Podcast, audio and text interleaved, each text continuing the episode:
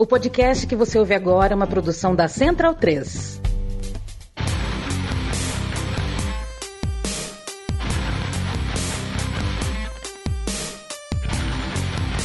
Começa agora o Xadrez Verbal. Bom crepúsculo, ouvintes da Central 3. Está começando mais uma edição do Xadrez Verbal, a sua revista semanal de política internacional em formato podcastal. Meu nome é Matias Pinto e, como sempre, estou ao lado dele, meu amigo e companheiro Felipe Nobre Figueiredo, o homem por trás do tabuleiro. Olá, meu caro Matias. Olá a todos os nossos ouvintes, todo mundo que nos ouve, nos prestigia, nos divulga, nos tolera, nos ama, nos deseja. Diz que nos odeia, mas não nos tira do ouvido. Chegando aqui mais uma edição do Xadrez Verbal, edição de número 367, uh, que é um número, um número bonito, né? 367 é um número bonito. E eu sei que você. Parece linha de ônibus do Rio de Janeiro. Pegar o 367 aí. É, mas é frescão. Frescão.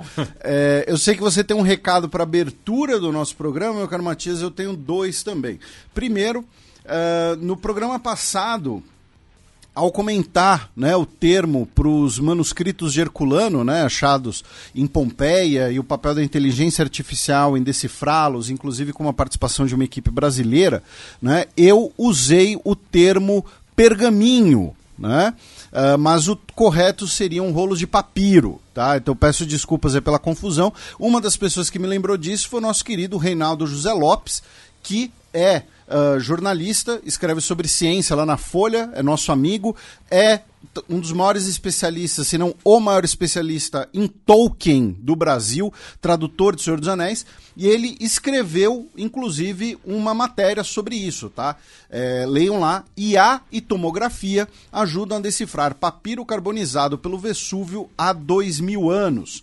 E também mandar um abraço novamente para, né, a gente já falou dele aqui, ele já participou do programa, para o nosso querido Diego Kerber do Adrenaline, que essa semana me prestou aí uma, uma consultoria uh, sobre microfones e embora ele não tenha aceitado nenhuma retribuição, então mandar aqui um abraço para ele e uh, não precisa divulgar a Adrenaline, que acho que todo mundo conhece, então se você quiser né, ver uh, material sobre uh, computadores, sobre equipamentos, enfim, vai lá na Adrenaline. E ele também tem o podcast Você Não Precisa Saber, que se autoclassifica como um podcast de aleatoriedades, porque sim. E o comentário que eu fiz me levou a pesquisar aqui, existe a linha 367, né, que vai do Realengo até a Praça 15, é, via Avenida Brasil. Aproveitar e mandar um abraço para o amigo Daniel Soares, que é um dos maiores busólogos que eu conheço do, no Rio de Janeiro. Também mandar um beijo para a esposa dele, a Anne Luiz, nossa ouvinte de longa data, e desejar melhoras para ela, já que ela ficou doente durante o carnaval. E aproveito já para falar que muito provavelmente eu vou para o Rio de Janeiro no carnaval do ano que vem, porque eu descobri que meu aniversário vai cair na próxima quarta-feira de cinzas. Então, um bom motivo para voltar ao Carnaval Carioca. Aproveitar também mandar um abraço para o nosso ouvinte Rafael Kochekov Carneiro, ele que é engenheiro de energias renováveis, sobretudo solar, fotovoltaica, e que está se mudando para a Guiana Francesa. Ele mora em Campinas, passou aqui no estúdio né, antes é, de viajar, porque ele trouxe um presente para a, a Central 3, né? É, ele que esteve no Chile no final do ano passado e no Museu de Belas Artes havia uma exposição muito interessante sobre o Alfredo Jaar, que coincidentemente é um dos meus artistas contemporâneos favoritos. E nessa exposição havia a possibilidade de levar cópia de algumas obras. E sem hesitar, ele pegou esse calendário que ele fez no, é, sobre o ano de 1973, representando a importância traumática da data do 11 de setembro no imaginário chileno e inclusive ele trouxe para a gente aqui com moldura, tudo, já está decorando aqui o nosso estúdio, então agradeço demais aí pelo presente do Rafael Kochekov Carneiro, cujo bisavô é, veio ao Brasil durante a Revolução Russa, a partir de Rostov-no-Don, fugindo de balas e nadando pelo Mar Negro, nas palavras dele. Então fica aqui o agradecimento novamente. Bem, Passemos agora para o primeiro bloco do Giro de Notícias.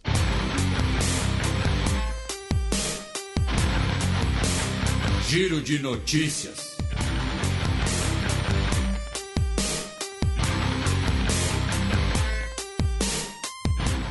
Notícia do domingo passado, dia 11 de fevereiro.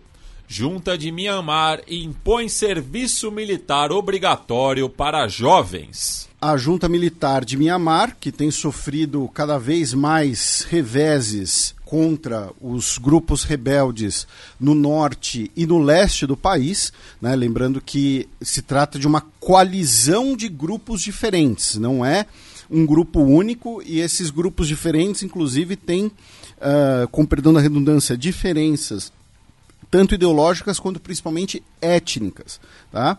E agora, todos os homens de 18 a 35 anos e mulheres de 18 a 27 anos vão servir ao Exército por até dois anos. E médicos, tá? Até 45 anos podem ser convocados para prestarem serviços para as Forças Armadas por até três anos.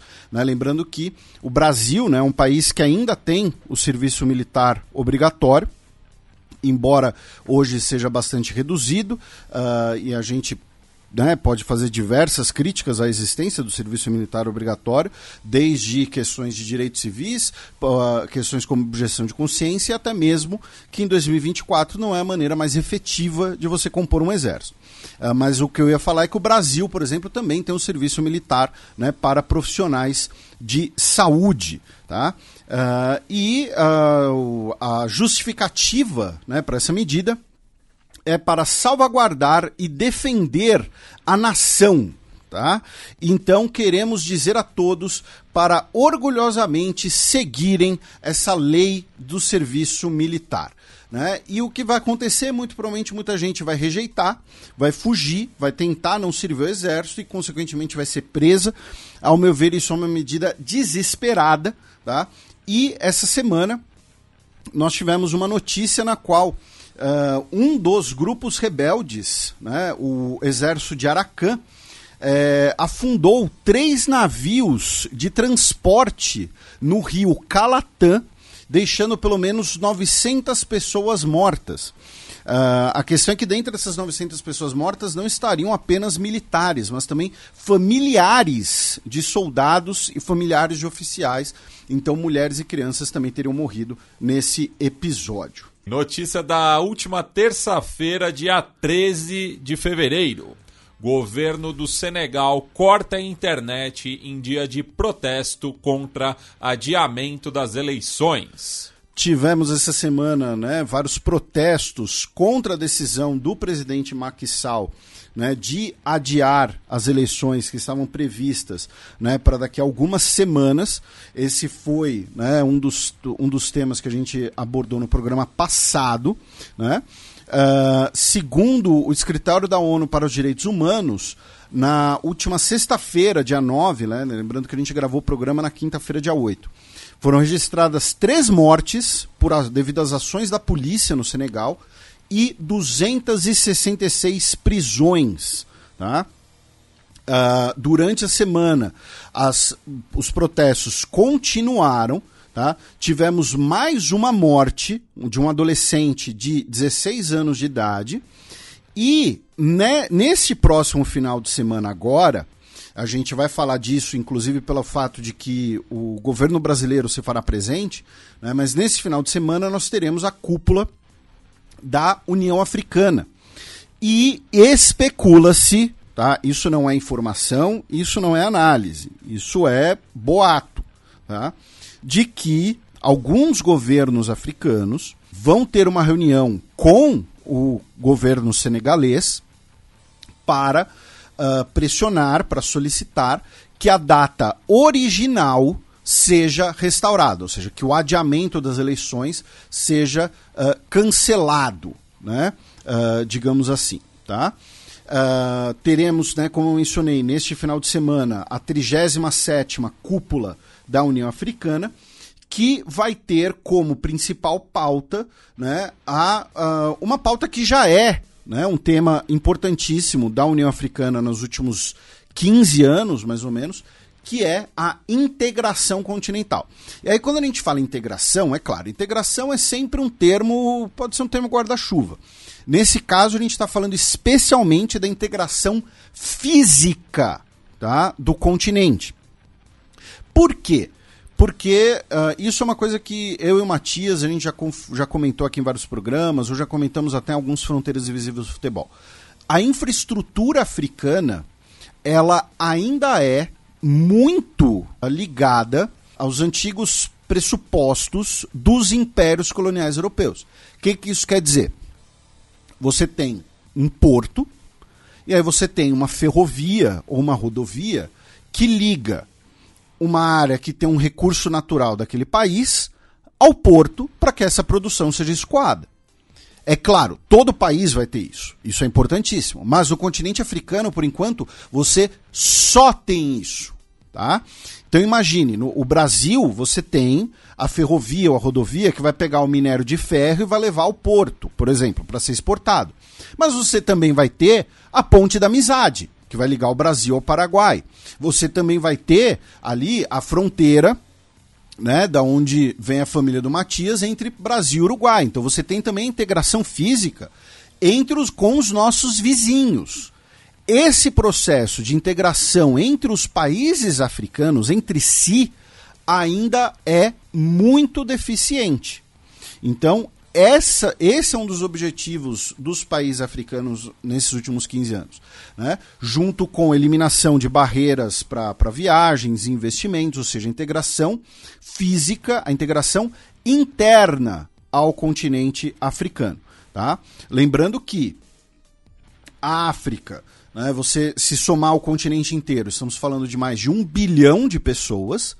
É uma população que cresce muito e você tem muitas economias ali que crescem muito. É claro, um dos fatores desse crescimento é que quando você já tem uma economia muito desenvolvida, é muito mais difícil você continuar ritmos grandes de crescimento do que uma economia ainda pouco desenvolvida de um país recém-independente que durante muito tempo teve sua economia submetida aos interesses de uma metrópole europeia. Então é por isso que a economia da Etiópia ou da Nigéria tem muito mais possibilidades de crescimento do que, vamos dizer, a economia da Alemanha. Tá? Uh, mas você tem sim muitas oportunidades econômicas né, uh, dentro do continente africano. Tá? E falando justamente né, da, da questão da infraestrutura né, é, na África, mais precisamente no Sahel, a gente vai para o Mali, onde no final de semana o grupo Wagner, associado às Forças Armadas malinesas, tomaram a mina de ouro de Intarraca, que fica localizada a 50 quilômetros ao oeste da cidade de Gal e que a, até então era controlada pelo grupo de autodefesa Tuareg Ingade e aliados, né, sob o comando do general Ag Gamou, que é um aliado da, da junta militar malinesa, mas que se sentiu traído né, é, pelos militares do país em associação aos mercenários russos. E lembrando né, que o Sergei Lavrov, né, o, o, ministro russo, visitou recentemente a capital Bamako, é, onde se encontrou justamente com o alto comando militar é, do país. Né? Então vamos ver como essa situação vai se desenrolar. E aí, meu caro Matias, nesse final de semana né, tivemos a final da Copa Africana de Nações, em que a Costa do Marfim conquistou aí o seu terceiro título, vencendo a Nigéria. Uma campanha né, com muitos altos e baixos, trocaram de técnico no meio do torneio, depois de quase não se classificar. Tomaram uma goleada de Guiné Equatorial. E lembrando que era o país sede. É, né? é a 13 terceira vez que o país sede conquista a CAN. Marmelada. E então tivemos né, o triunfo da Costa do Marfim, com o gol do título sendo marcado pelo Sebastian Haller, que joga no Borussia Dortmund, né? Inclusive, ele viralizou né, nas redes sociais uns anos atrás, quando um repórter perguntou para ele se ele não preferia ficar no Borussia e não se apresentar à seleção da Costa do Marfim. E, e aí ele respondeu: Você perguntaria isso para um jogador europeu na véspera da Eurocopa? Né, isso só mostra como vocês desmerecem o futebol africano. Enfim, então a Costa do Marfim se sagrou campeã e, como sempre, a gente manda um abraço para os nossos amigos do Ponta de Lança. Inclusive o Luiz Fernando Filho, né, que destacou que durante a comemoração do título marfinês em Paris, né, afinal existe uma grande colônia é, de marfineses é, na sua antiga metrópole, né, são cerca de 60 mil. É, o, o, o, presidente Emmanuel Macron parabenizava é, pelo título, mas a polícia francesa deu um jeito de melar com a festa, né, disparando gás lacrimogênio é, na multidão né, que se concentrava ali na capital francesa. Infelizmente, tivemos problemas técnicos em duas notícias desse bloco, ambas relacionadas à política interna dos Estados Unidos, que serão retomadas na semana que vem. Agora passemos para a coluna aberta, na qual eu e o Felipe daremos uma volta pelo velho continente.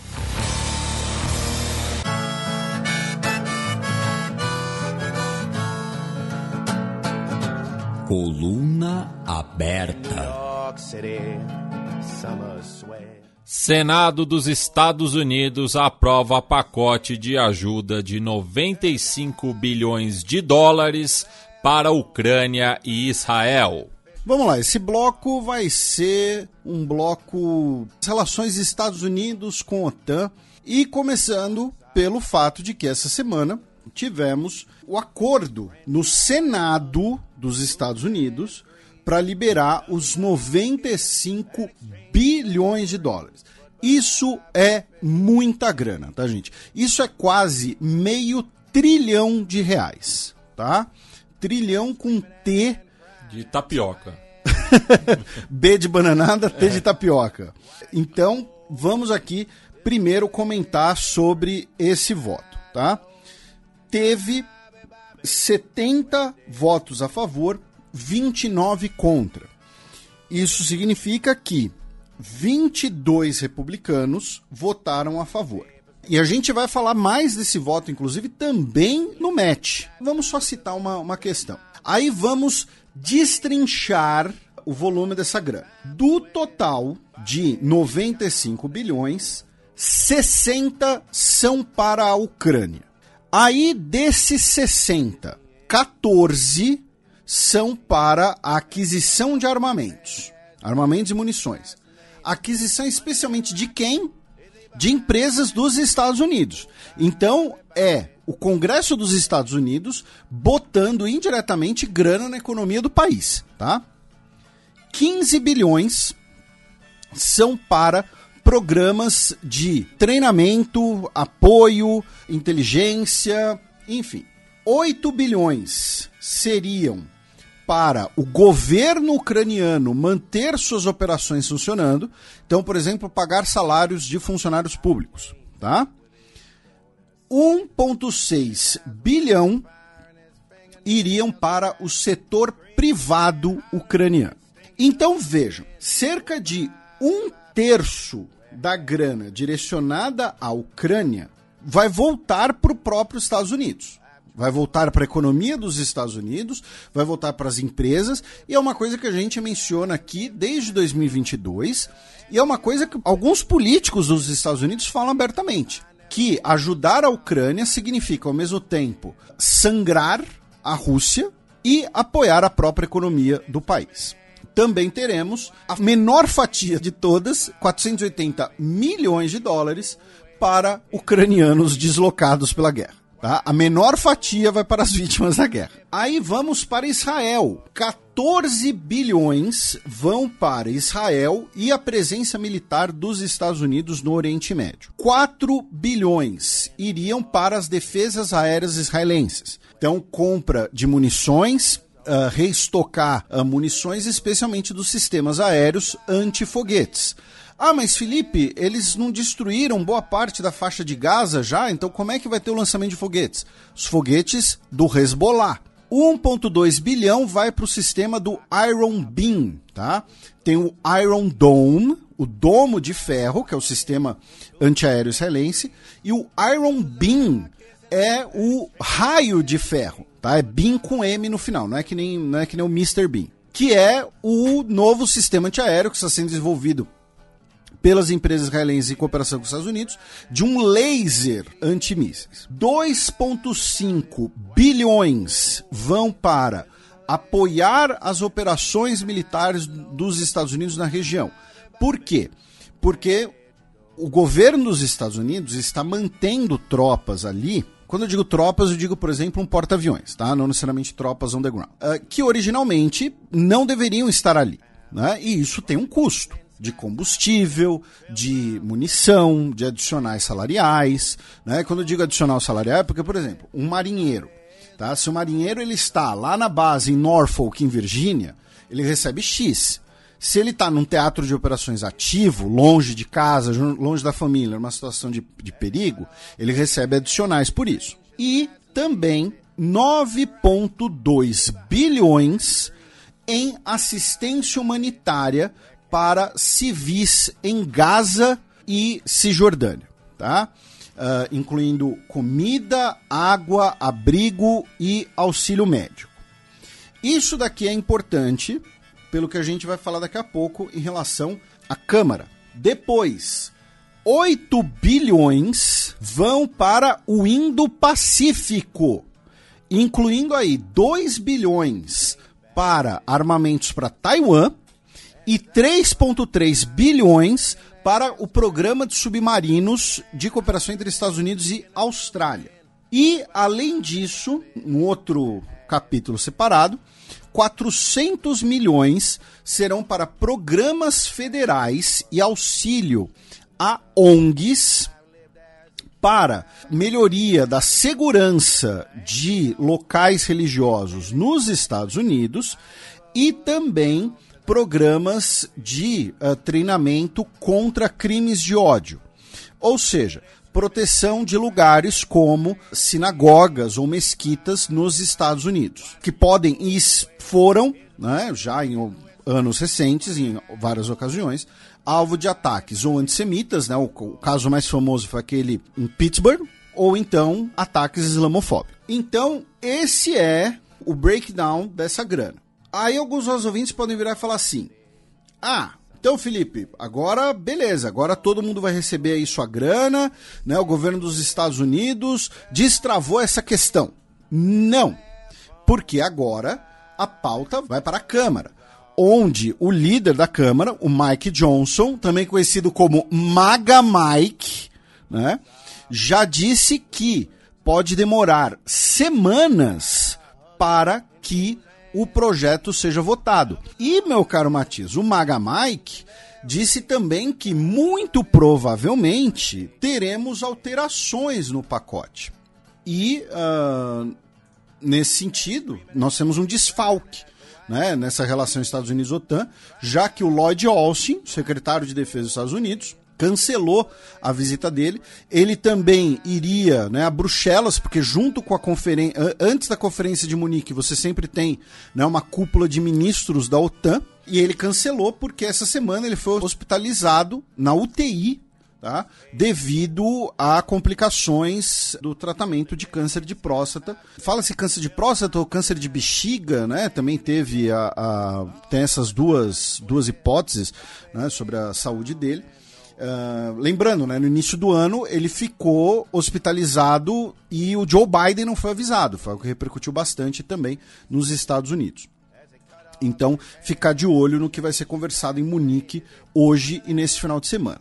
Aí, meu caro Matias, a gente vai para a Ucrânia, propriamente dita, né, com três notícias. A primeira delas é que tivemos né, a, a posse né, no cargo do Alexander Sirsky, o novo comandante geral das forças ucranianas, na última sexta-feira, dia 9, substituindo o Zaluzhny, que foi demitido na quinta, dia 8. A gente comentou isso no programa passado, uma demissão meio sem explicação. E ele disse que é necessário uma nova abordagem no campo de batalha. Não sabemos ainda o que isso quer dizer. Segunda notícia, que a Marinha da Ucrânia, novamente usando drones marítimos, que é outra outro evento histórico, né, outro marco inaugural dessa guerra, afundou mais um navio de grande porte da Marinha Russa no Mar Negro, tá? o navio desembarque de tropas César Kunikov. Com isso, cerca de um terço da frota de superfície da frota do Mar Negro já foi afundada ou, pelo menos, gravemente danificada.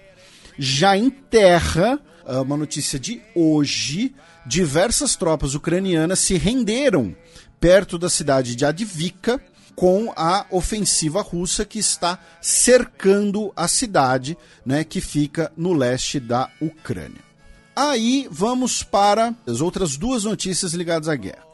Uma delas é que a Rússia colocou a primeira-ministra da Estônia, Kaja Kallas, na sua lista de criminosos procurados, sob a acusação de que ela destruiu patrimônio histórico, no caso, a política de retirada de monumentos da era soviética né, da Estônia. Lembrando que nós tivemos muitos estonianos que lutaram pela Alemanha, né? Porque você tinha uma minoria uh, germânico-báltica bastante representativa na Estônia. Inclusive a vigésima divisão de granadeiros da Waffen-Schutzstaffel. Né? Isso.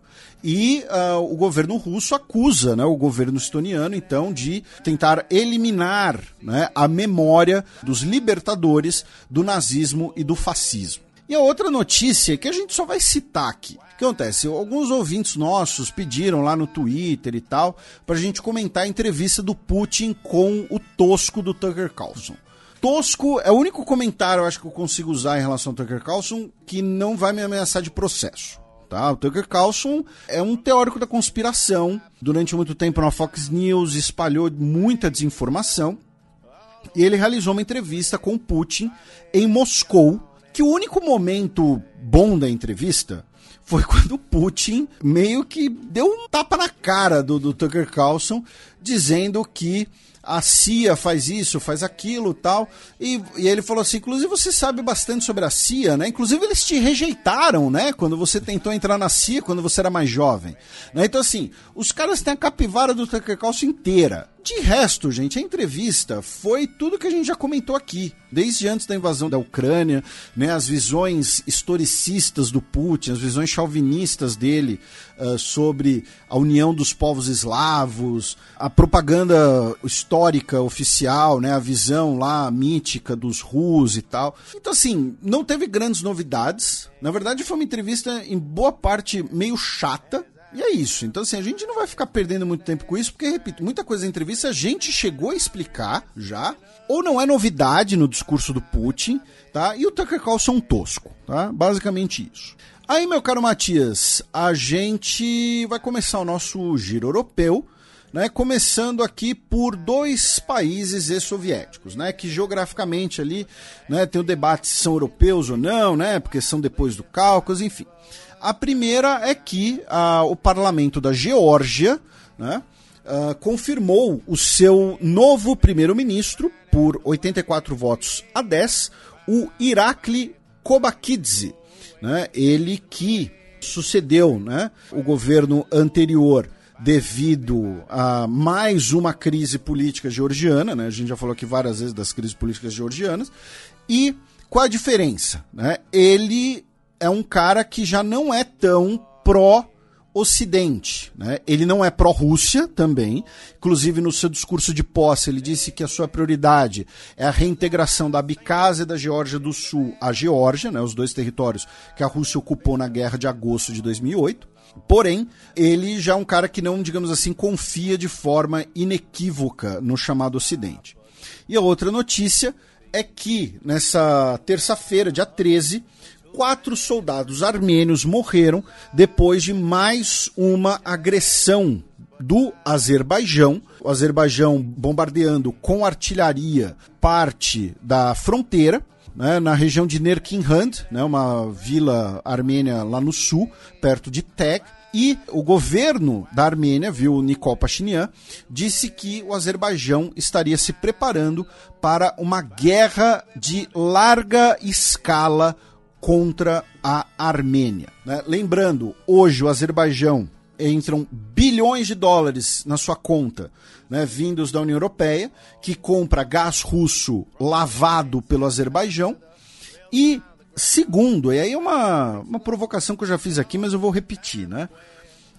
O pessoal aí que curte uma guerra cultural, né, que fala em mundo judaico-cristão ocidental, e que por isso, por exemplo, muitas vezes tem um apoio incondicional a Israel, né? Então vai manifestação na Paulista, né? A manifestação é sobre, sei lá, sobre o presidente, mas aí vai com a bandeira de Israel, alguma coisa assim. E aí vê Israel, né, como parte dessa, dessa visão da guerra cultural e tal.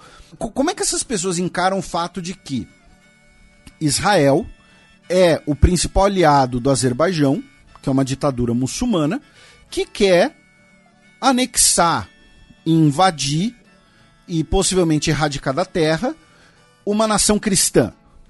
Veja, eu não estou botando esses preceitos na mesa, tá? A gente sempre fala da realpolitik aqui. O que eu estou perguntando é como é que a cabeça dessas pessoas funcionaria se elas soubessem disso. Ah, um abraço para o Ernesto Araújo.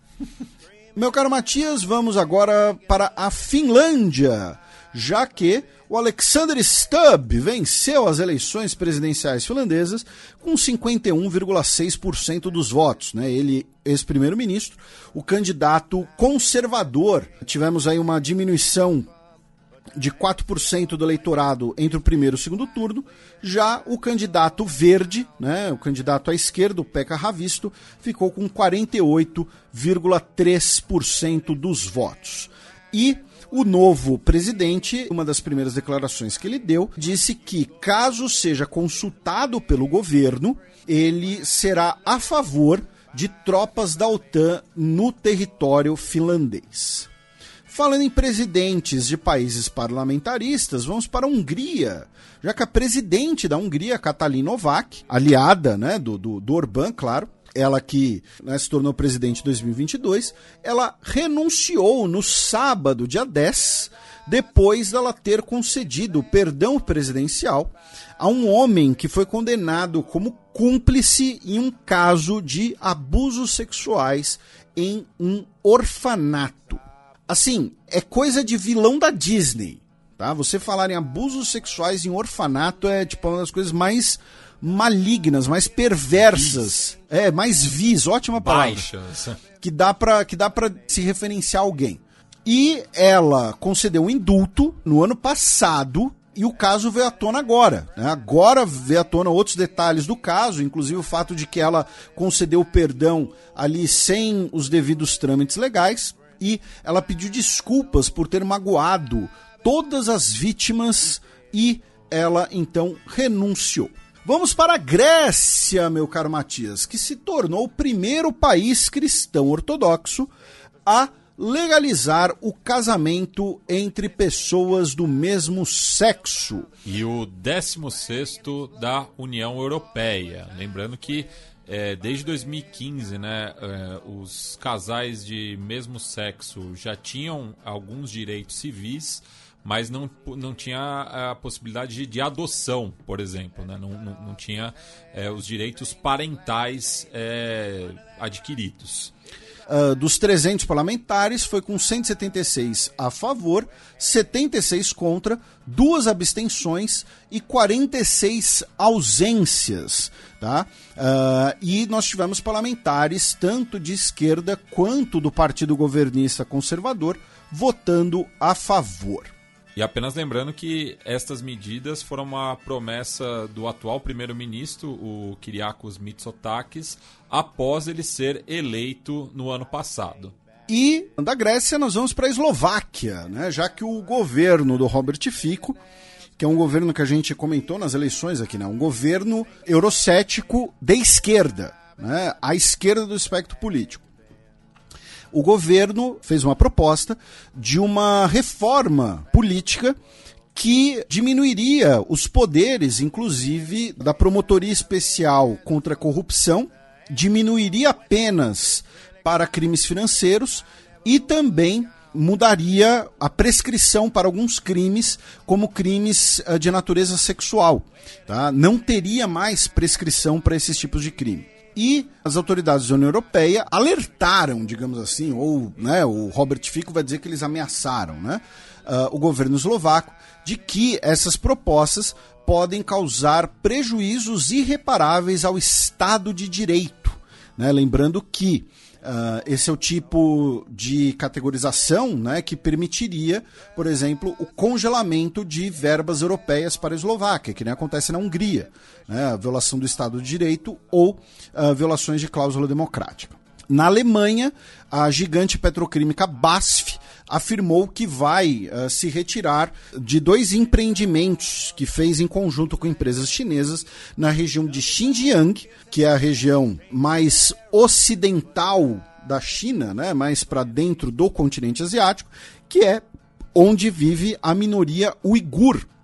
E esse anúncio veio depois de uh, denúncias justamente de violações de direitos humanos contra a população uigur cometidos pela empresa parceira chinesa, a Marcor Chemical. Acredito talvez seja um nome traduzido.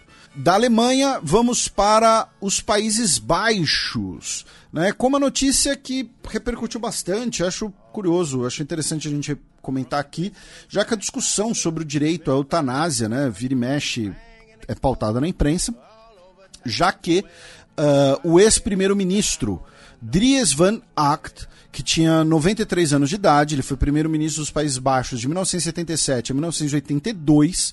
Ele era um político uh, de esquerda, pró-Palestina.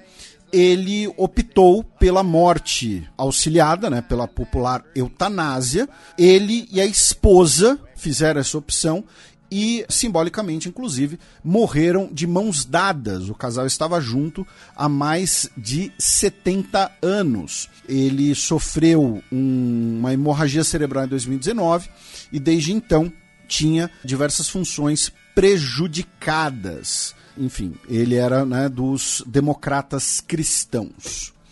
Dos Países Baixos, vamos para a França, já que o ex-presidente Nicolas Sarkozy, né, dos republicanos, o Partido Conservador francês, foi condenado à prisão de novo. Né, por financiamento ilegal de campanha nas eleições de 2012. Ele foi condenado agora num tribunal de segunda instância a um ano e meio de cana, sendo que metade da pena ele pode cumprir em liberdade com uh, tornozeleira eletrônica, inclusive. Ele vai aguardar a decisão do Tribunal de Cassação, que é a mais alta instância, a terceira instância, em liberdade e a sua aplicação da pena está suspensa até um novo veredito.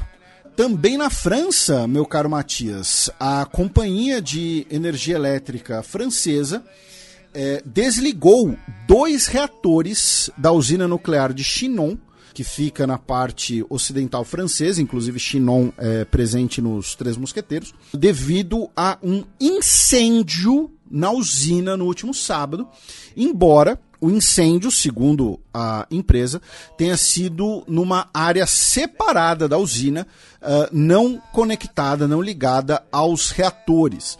A usina nuclear de Chinon, ela é interessante que ela é uma das mais antigas tá, da França. A usina foi colocada em operação em 1964. Hoje ela funciona com quatro reatores, tem três reatores desativados. Então, enfim, é sempre interessante de ficar de olho.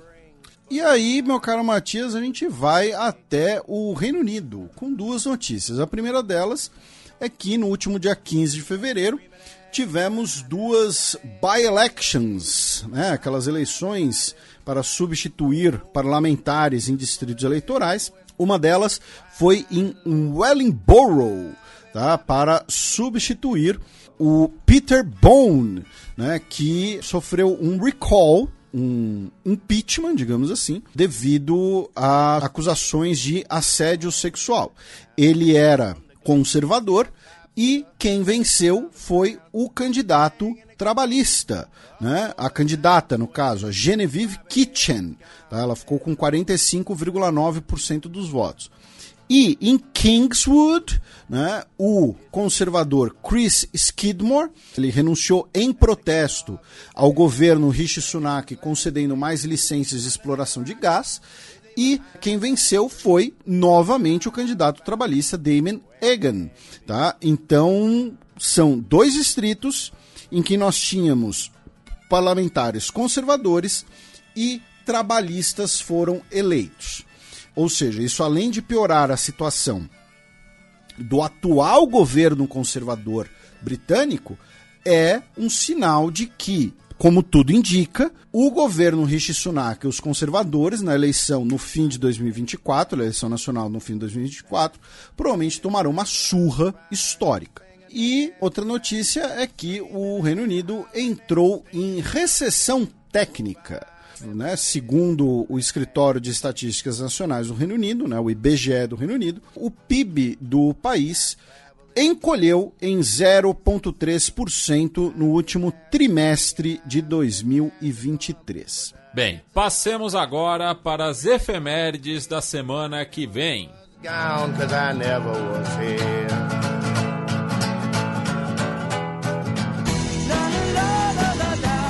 A semana na história.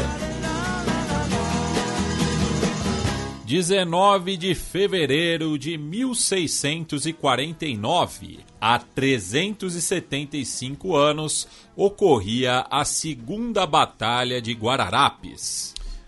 A Batalha de Guararapes, né, é a segunda, embora ela seja muitas vezes, né, tida como sinônimo, né, é a Batalha de Guararapes. Inclusive, o, o quadro, né, do, do Vitor Meirelles, que é o, né, o mais conhecido quadro sobre a Batalha de Guararapes se refere a ela, né? que é a batalha que tem o Felipe Camarão, Henrique Dias, etc. E que, a partir ali do, do fim da Guerra Fria, né, a partir da década de 1990, é adotada pelo Exército como a sua, né, o seu mito fundacional, né, a sua data fundacional. O batismo de fogo. Isso, aquela ideia de que ah, as três raças lutaram juntas contra o invasor, né, no caso os neerlandeses. Inclusive viralizou um vídeo aí esses dias é, de um cara explicando a relação da batalha de Guararapes com a fundação do New York Knicks. Nossa, eu não. Por favor, conte, eu não. Não, não... não sim, é um vídeo bem. bem ah, porque tem, tem a ver com os judeus. Os, os judeus neerlandeses que vão ah, tá. para então Nova Amsterdã, que vira Nova York, e que usavam aquela calça que é chamada de Knickerbockers, então. Ah, não, caramba! É, é, é, o meme do dominó, né? É. O primeiro é Batalha de Guararapes. Depois o último uma, é o Knicks. É uma franquia fracassada. Chupa Patrick Ewing.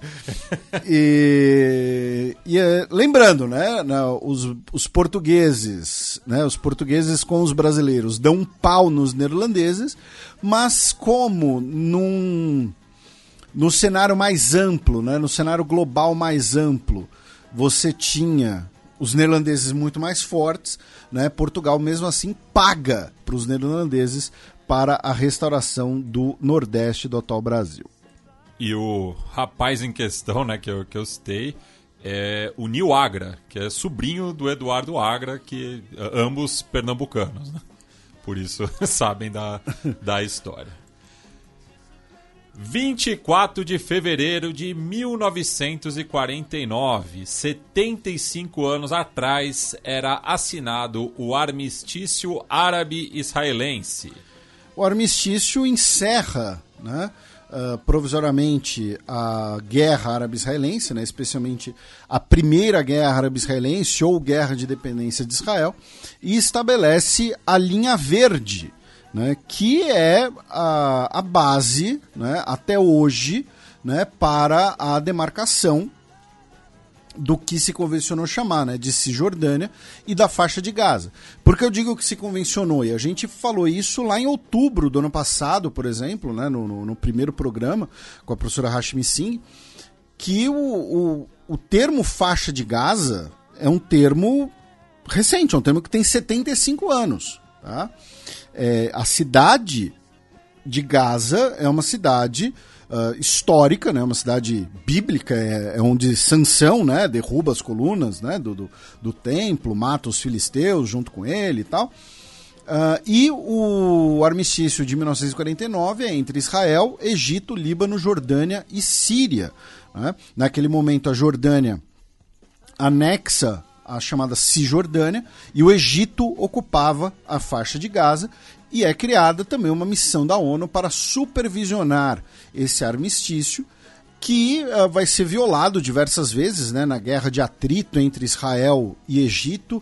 Depois temos uh, a crise do Canal de Suez em 1956 e, finalmente, a Guerra dos Seis Dias em 1967, quando Israel uh, vai anexar essas regiões. 23 de fevereiro de 1999, na próxima sexta-feira, completam-se 25 anos do início do julgamento de Abdullah Öcalan. Ele que é o principal líder e um dos principais intelectuais curdos, né? ele foi raptado né, pelo serviço secreto turco uh, no Quênia, tá? em fevereiro de 1999. Ele está preso na Turquia desde então. Inicialmente ele foi condenado à morte, porém com a abolição da pena de morte, a pena foi mudada para prisão perpétua ele está preso, né? Que é uma prisão infame, é uma prisão que é uma ilha no meio de, do mar de Marmara, né? Que, que fica ali entre os estreitos de Bósforo e Dardanelos, né? É, é digamos assim, é, é Alcatraz turca, tá? É uma prisão que fica numa ilha, uma prisão militarizada. Durante um tempo, inclusive, ele era o único prisioneiro né? Ele é um dos fundadores do PKK, o Partido dos Trabalhadores do Kurdistão, e, como eu mencionei, ele tem um trabalho intelectual muito grande, né? as ideias do confederalismo democrático, e recomendo para quem se interessar mais acompanhar o trabalho da nossa querida Florência, né, a Florência Guarchi, que já participou aqui do, do, do, nosso programa.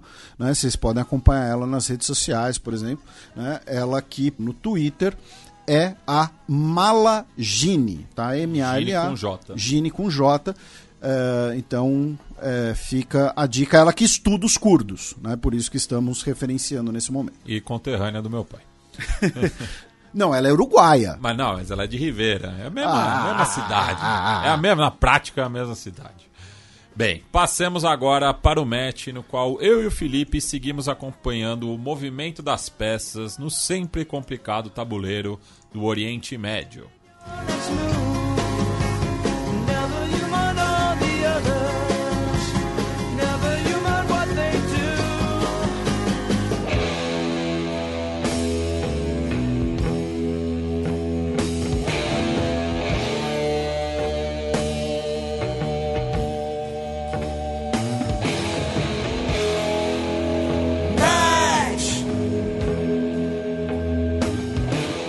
A agência da ONU rejeita acusações israelenses sobre suposto túnel abaixo de sua sede em Gaza.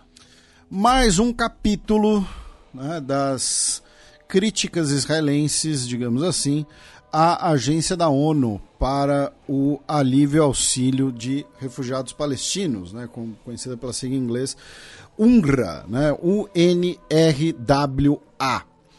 Uh, nessa semana, as Forças Armadas israelenses realizaram né, um media tour né, com uh, jornalistas mostrando o que seria um complexo, um data center, melhor dizendo, do Hamas imediatamente abaixo da sede da agência da ONU na cidade de Gaza. Tá? Para quem achar que eu estou usando o termo media tour, né, de como uma desclassificação, alguma coisa assim. Esse é o termo utilizado pelo Times of Israel, na sua matéria sobre o assunto. Times of Israel, que junto com o Jerusalem Post, são, dentre os grandes jornais israelenses, os mais à direita. Tá, os grandes e tradicionais, né, desconsiderando os mais recentes, os tabloides, os Israel Ayon da vida. Tá? Então, uh, mostraram ali o que seriam baterias industriais, né, uh, alojamentos e servidores de computadores no que seria então esse grande complexo, esse data center do Hamas. Tá? O chefe da agência da ONU, Felipe Lazzarini, ele afirmou que não havia nenhum conhecimento prévio da existência, da suposta existência desse centro de comando e que as forças militares israelenses não forneceram nenhuma evidência de envolvimento da agência com esse suposto data center. Tá? Também não mostram que teria, segundo né, a defesa da ONU, não mostra que teria alguma conexão direta entre a sede da agência da ONU e o data center tá? Que o data center seria acessado via túneis que não teriam ligação direta com o prédio. Então não é que assim, que você estava lá no prédio, aí você abria um, um alçapão, descia uma escadinha, você estava no data center, tá? Que o data center, mesmo que esteja abaixo do prédio, ele não teria uma conexão direta entre o data center e o prédio. Já o governo israelense foi bem mais incisivo, tá? É, e, inclusive, o ministro de Relações Exteriores afirmou que a agência da ONU sabia de tudo. O tweet dele, inclusive, né? Ou oh, you knew. Ah, nesse caso foi de um funcionário da chancelaria israelense, não foi do próprio chanceler. Peço desculpas pela confusão. E, como a gente comentou no programa passado, não são de hoje né, as críticas dos ataques de Israel contra a agência da ONU, tentando colocar essa vinculação imediata entre a agência da ONU e o Hamas. Tá? Lembrando que a agência né, da ONU não opera apenas na faixa de Gaza, opera também na Cisjordânia e nos campos de refugiados palestinos de países vizinhos. O Lazzarini também disse que o seu staff deixou aquela sede no dia 12 de outubro uh, de 2023 e desde então não estivemos no compound, nem estamos cientes de qualquer atividade que tenha se desenrolado ali. Então, como a gente mencionou, é mais um capítulo dessa troca de acusações. Vamos supor, se todas as imagens e todas as acusações israelenses forem verdade. E por que eu digo supor isso? Porque, por exemplo, mesmo redes dos Estados Unidos, mesmo a CNN, tá, já fizeram matérias refutando esses media tour das Forças Armadas israelenses, dizendo: olha só, nós não conseguimos comprovar de forma independente tá, o que eles disseram. Tá? A própria CNN já fez isso tá, dos Estados Unidos. Não, não se trata da Al Jazeera. Né? É, por isso que eu estou citando a CNN. Então, o que o ministro do, de Relações Exteriores de Israel disse é que o Lazzarini dizer que ele não estava ciente da presença do Hamas não é apenas absurda, tá, como uma afronta ao bom senso e que a sua renúncia imediata é imperativa e que essa descoberta mostraria o profundo envolvimento entre a agência e o Hamas, o que é obviamente uma falsidade. Tá? É uma plataforma política, um ataque político por parte do, do, do governo de Israel.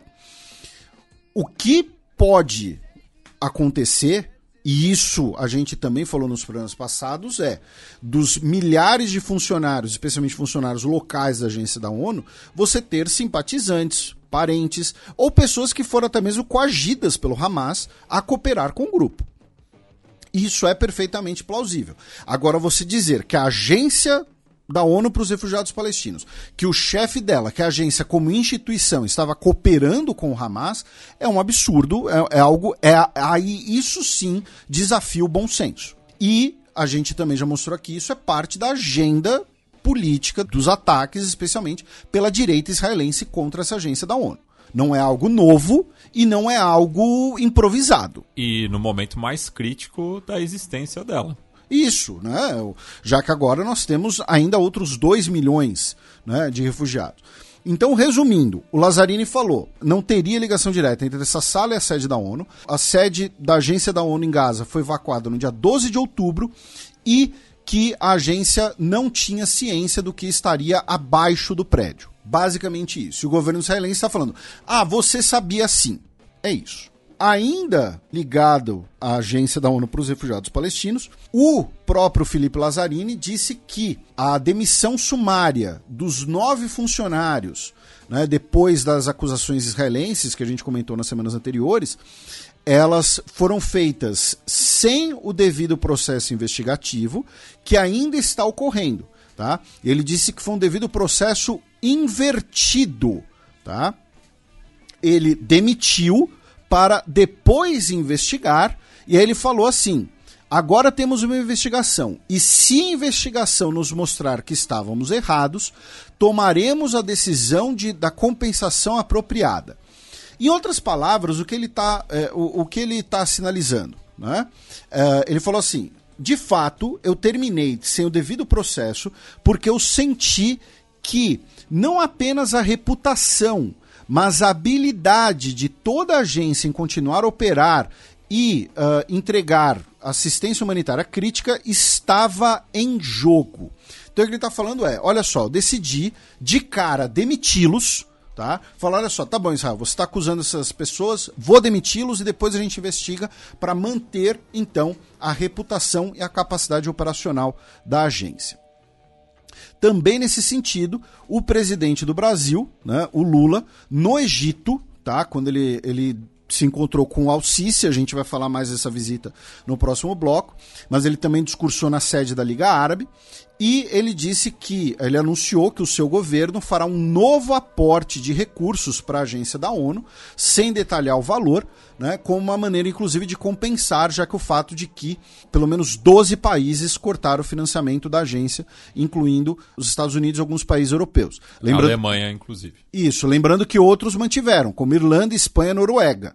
Tá? E a gente vai falar mais de Espanha e Irlanda nesse bloco. E aí, passando rapidamente né, pelas declarações do Lula em relação a Israel, Gaza e Palestina, ele disse, ao lado do Alcice, que é urgente estabelecer um cessar-fogo definitivo na região para permitir ajuda humanitária imediata e a incondicional libertação dos reféns.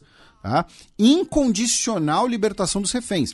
E é, e é importante pontuar mais uma vez, né? É, porque justamente quando a gente se refere né, ao, ao, complicado tabuleiro do Oriente Médio, é porque existem diversas intersecções. E no caso, o Lula declarar isso ao lado do Al-Sisi, que também é inimigo do Hamas, é muito importante. Isso. E uh, o, o, seu comentário foi sensacional, meu caro Matias. E tem o ponto que ele usar o termo incondicional significa ele falar: olha só. Uh, uh, essa ideia do Hamas cobrar um preço, né, ou negociar, nós não apoiamos isso. Tá? É, é, uma, é uma palavrinha chave aqui, né? E os segredos estão sempre nas palavrinhas. Tá?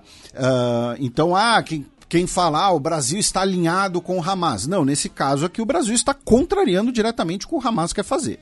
Tá? Uh, ele também disse que o, não deve ser aceito o deslocamento forçado do povo palestino. Não haverá paz sem um Estado palestino convivendo lado a lado com Israel.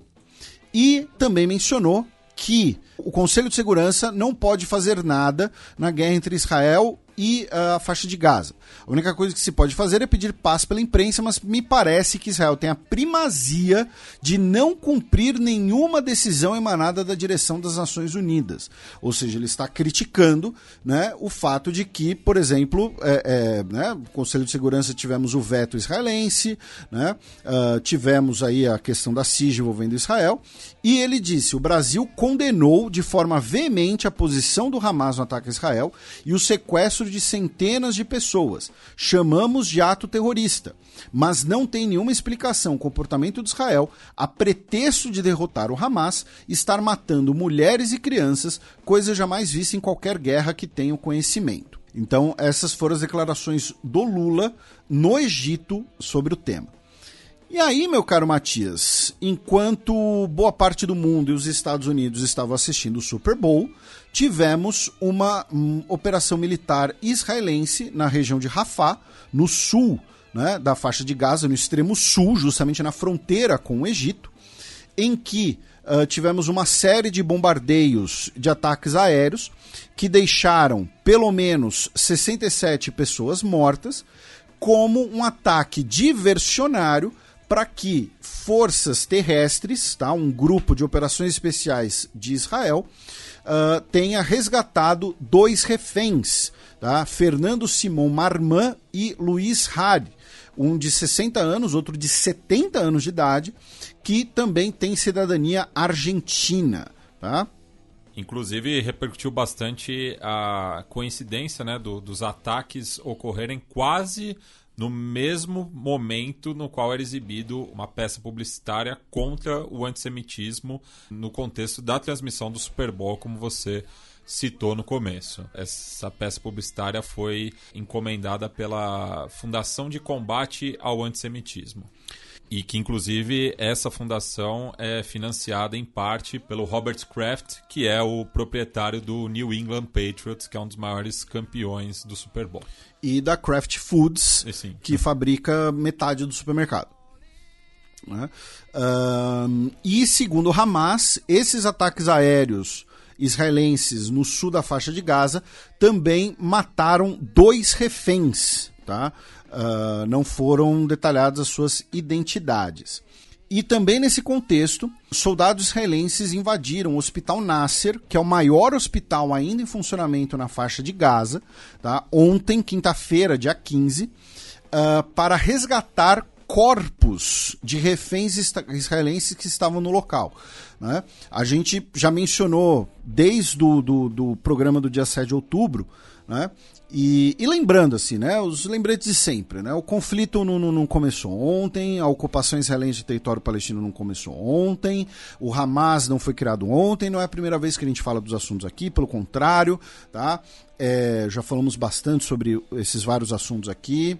Já fiz curso em Israel, tá? Então, assim, pra- porque sempre tem os ouvintes novos, e às vezes tem um ou outro meio de má fé que chega de paraquedas e vira e fala: Não, mas vocês não falaram né, de, de- do patriarca Abraão, né? Vocês não lembraram que o patriarca Abraão fez isso. Vamos com calma. O fato é, o, por que eu tô falando isso? Porque é, relembrar um aspecto muito macabro, né? Que é o fato de que muitas vezes corpos, tá? Os restos mortais das pessoas também são tomados como reféns, né? Como uma maneira de você forçar uma negociação, alguma coisa assim, né? Então, ah, o Hamas manter corpos de soldados israelenses, ah, o governo de Israel demorar a liberar corpos de palestinos mortos sob custódia de Israel e ah, tropas israelenses ocuparam esse hospital para resgatar esses corpos. Nesse processo, cortaram a energia elétrica do hospital, que causou pelo menos a morte de quatro pessoas que estavam feridas e dependiam da energia elétrica para serem mantidas vivas. Tá? E aí vamos falar dessa, né, dessa ânsia né, por uma possível ofensiva contra Rafah tá? Ah, o que acontece? Nós temos numa região muito pequena, tá? Mais de um milhão de pessoas que foram deslocadas para lá do restante da faixa de Gaza, tá? Bem na fronteira com o Egito, e o governo de Israel estaria, estaria não, está, porque o Netanyahu já anunciou isso, planejando uma ofensiva contra Rafah. Do ponto de vista humanitário, isso será uma catástrofe maior do que já está ocorrendo, tá? Já, já está ocorrendo uma catástrofe, né? E aí, por exemplo, o, o John Kirby, né, o, o porta-voz de segurança nacional dos Estados Unidos, já falou que uma operação militar em Rafah será um desastre e que o governo dos Estados Unidos não apoia isso. A gente já vai falar sobre isso. Né? Então, ah, você tem essa possibilidade né, dessa grande operação militar contra Rafah, onde você tem mais de um milhão de pessoas é, literalmente contra a parede. Tá? Elas estão encurraladas ali. É uma região que não é um reduto histórico do Hamas. Inclusive, a cidade de Rafah, onde o Hamas teve o pior desempenho eleitoral em 2005, por exemplo. É um argumento simples, mas acho que ilustra um pouco. Claro, não é um argumento definitivo. E a gente também já mencionou aqui: o Egito não vai abrir a fronteira e receber mais de um milhão de pessoas, ao contrário do que ah, colonos extremistas eh, chauvinistas falam na Cisjordânia. Por quê? Primeiro, seria um país árabe se ver quase como um cúmplice né, desse processo de expulsão de limpeza étnica. Segundo, como o Matias lembrou agora há pouco, o Egito também é inimigo do Hamas. Então, se nesse um milhão de pessoas estiverem 100 mil 5 mil, sei lá, simpatizantes do Hamas, o Egito não quer essas pessoas lá dentro. E terceiro, o Egito está numa crise econômica profunda. A gente fala isso aqui há anos, tá? Uma crise econômica que foi agravada pela guerra na Ucrânia, mas não foi causada, tá? O Egito estava esses dias privatizando parte de, de empresas estatais, estava literalmente vendendo o almoço para comprar o jantar, tá? É, então, o Egito também não, não, não pode arcar com um milhão, mais de um milhão de pessoas em situação de vulnerabilidade dentro do seu território. Tá? E então assim, para onde essas pessoas vão? Essas pessoas não têm para onde ir. Aquela, a, aquela argumentação muitas vezes feita pelas forças de defesa de Israel, pela Hasbará, né, que fala ah, não, Israel avisa antes das pessoas, antes do ataque para as pessoas, para os civis poderem sair dali. Nesse caso eles não vão ter sequer para onde, ir, tá? Uh, então diversos governos ocidentais, uh, não apenas ocidentais, mas outros também, têm expressado né, uh, críticas a uma possível ofensiva em Rafah. E aí a gente falou da Conferência de Segurança de Munique, meu caro Matias. Nós teremos um encontro a portas fechadas entre os ministros de Relações Exteriores de Israel, Jordânia, Catar, Egito, Reino Unido, Arábia Saudita e Estados Unidos. Tá? É, todos os, praticamente todos os principais atores envolvidos tá, estarão na mesma sala tá, conversando sobre esse assunto. Isso é importantíssimo, tá? A delegação israelense, inclusive, está levando três reféns que foram libertados como parte de uma ofensiva de, de, de relações públicas. Né? Só que aí é como esse bloco aqui se relaciona com o bloco anterior. E você já vai trazer né, Espanha, Irlanda e tudo mais. Mas é o seguinte: uh, nós temos diversos políticos dos Estados Unidos que falam: ah, não, o que o Israel está fazendo é, é um absurdo, é errado, temos que ser contra isso, mas né, na hora de botar a caneta estão fazendo o contrário.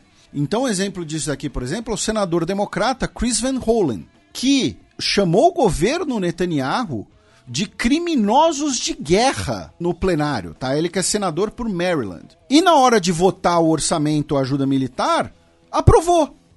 Então qual o sentido do cara virar e falar: "Ah, não, Netanyahu é um criminoso de guerra e eu vou votar a favor desse projeto que manda bilhões pro governo, pro mesmo governo de Israel, bilhões em ajuda militar". Lembrando que apenas três senadores democratas votaram contra é, essa medida, né? Que foi o Peter Welch, o Bernie Sanders e o Jeff Merkley. Então, aí você, a gente vai para os Países Baixos, por exemplo. Né? Uma corte disse que o governo, os Países Baixos, né, uh, devido às acusações contra Israel de violação de direito internacional, a corte determinou a suspensão, é a suspensão, não é nem a proibição, a suspensão de exportações de peças de caças, né, de caças F-35 para Israel. E aí o governo neerlandês, o governo demissionário, né, inclusive do, do Mark Rutte, né, porque já teve as eleições, disse que vai apelar da decisão para permitir a exportação de peças. Então, assim, qual é o sentido? Ah, o, o, outra, é, outro exemplo né, muito, muito firme. O Joe Biden disse que o seu governo não apoia a ideia de uma ofensiva contra a Rafa. E aí, quando perguntaram para John Kirby se o governo dos Estados Unidos poderia adotar medidas né, de sanções ou punições, ele disse que não. Então é, é, falar, olha só, Israel, não concordo que você faça isso, mas não faz nada para impedir. E lembrando, os Estados Unidos é o principal parceiro de Israel, em todos os sentidos. Se tem um governo que tem poder, que tem capacidade de influenciar as decisões do governo israelense é o governo dos Estados Unidos. Não adianta só ficar no gogó, não adianta só fazer declarações. Bem, como eu tinha falado em relação à Espanha e à Irlanda, né, são dois dos países é, da União Europeia que instaram a organização a revisar né, os acordos comerciais com Israel devido às violações de direitos humanos em Gaza. E nesse contexto, né, o, o Pedro Sanches, é, chefe de governo espanhol, e o seu homólogo, o Léo Varadkar, lembraram né, a Ursula von der Leyen, a representante da União Europeia, que o, esse acordo de associação com Israel se baseia no respeito aos direitos humanos e reclamam uma reação urgente da comunidade internacional ante o ataque a Rafah. E ainda nesse tema né, das relações exteriores né, de, de, Israel e pressão de outros países, uh, o governo britânico, via o secretário de Exterior, ex-premier David Cameron, anunciou sanções contra quatro colonos uh, na Cisjordânia, acusados de terem cometido abusos de direitos humanos e atos de violência extremista. E o Joe Biden, no, na segunda-feira, se encontrou com o rei Abdullah II da Jordânia, né, para celebrar os 75 anos de relações diplomáticas entre os dois países. Afirmaram que conversaram né, sobre o assunto, sobre Israel, sobre Gaza. Porém, é importante lembrar né, que a Jordânia hoje ela já não tem mais a influência que ela já teve especialmente em relação a Israel. Né? A Jordânia hoje ela está numa posição muito mais enfraquecida, tanto pela ascensão de outros atores árabes, como a Arábia Saudita, quanto também pelas crises internas recentes jordanianas. Né? Uma crise econômica, tivemos aquela aquela denúncia, né, aquela ideia de, de um, uma tentativa de golpe, né, do meio-irmão do rei Abdullah. Então, a Jordânia ainda é um ator importante, sem dúvida nenhuma. A Jordânia é custodiante dos locais sagrados do Islã em Jerusalém, importante lembrar isso. A Jordânia tem o um condomínio de águas com Israel, que é algo vital. Tá? Não estou diminuindo a importância geopolítica da Jordânia. O que estou dizendo aqui hoje. Uma questão de influência. É, o governo jordaniano já não tem mais o poder que tinha por uma série de razões, está enfraquecido. Um, Aí vamos para a fronteira norte, meu caro Matias, entre Israel e Líbano. Uh, Israel anunciou que realizou um ataque aéreo na noite de quarta-feira, dia 14, uh, que teria matado três comandantes da ala militar do Hezbollah, enquanto o Hezbollah, por sua vez, afirmou que o ataque também deixou 11 civis mortos, tá? É, incluindo aí seis crianças. Aí vamos falar um pouquinho do direito internacional, inclusive com uma notícia de agora há pouco. Tá? Uh, mas vamos começar pelo dia 13 de fevereiro, quando foi anunciado que uma, uh, um grupo, né, não, não, sei se dá para usar o termo associação, né, mas um grupo que uh, reúne 100 familiares de reféns israelenses do Hamas, tá? o fórum, né, o Hostages and Missing Families Forum, né, em inglês, afirmou que, junto com uh, consultores legais e advogados, preparou nos últimos meses um pedido, né, um processo, solicitando inclusive uh, pedidos de prisão, mandados de prisão contra lideranças do Hamas, no Tribunal Penal Internacional em Haia. Tá? Eu achei essa notícia sensacional. Por quê? Porque o governo de Israel não é signatário do Estatuto de Roma, logo não é parte do Tribunal Penal Internacional, mas se essas famílias israelenses entrarem no TPI pedindo a prisão de líderes do Hamas, o TPI, caso aceite esse pedido, não é que ele vai emitir um mandado de prisão imediato, ele vai começar o quê? Uma investigação. Então, ele vai ter poderes de investigar os, os acontecimentos, os atos terroristas do dia 7 de outubro, e então vai ter um poder de investigação incluindo dentro do território israelense. Tá? Então, essa é uma notícia que pode ser muito interessante. Outra notícia é que o David Cameron uh, disse que o governo de Israel caso não forneça água potável e alimento para a população da faixa de Gaza, estará violando o direito internacional.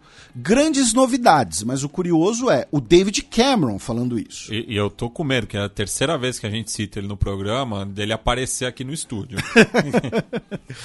é, e aí, a notícia que eu mencionei, que a gente teria uma notícia fresquinha de hoje, tá? É que a África do Sul, na última terça-feira, tá? Uh, anunciou que pediu a CIJ, a Corte Internacional de Justiça, para avaliar com urgência tá, a decisão de Israel de realizar operações militares em Rafah, no sul da faixa de Gaza, como a gente mencionou.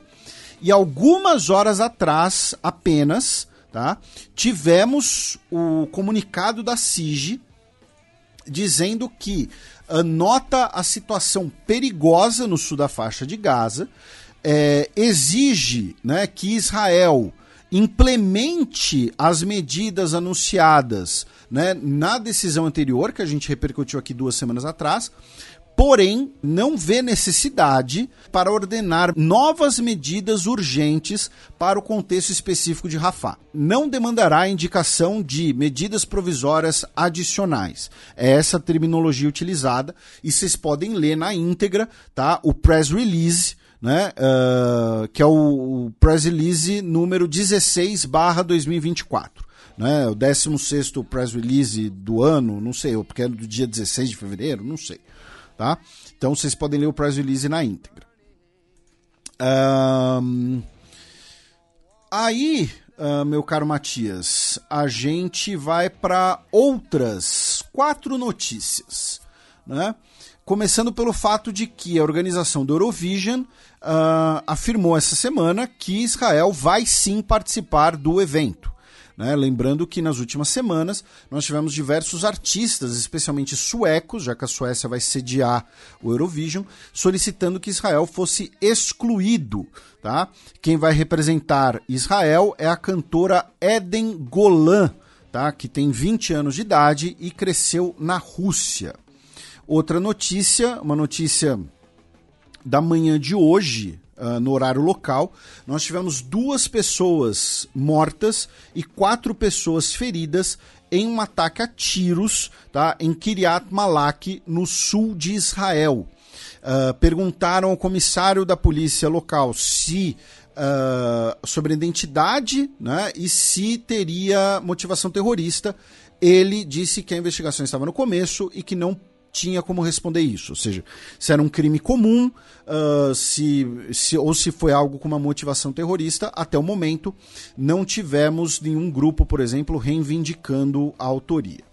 Também tivemos no final de semana a publicação no Washington Post, né, de que 85 profissionais de imprensa é, morreram desde o começo do, do conflito, é, de acordo com o levantamento do Comitê para a Proteção de Jornalistas, e que apenas sete dessas vítimas não eram palestinas. Né?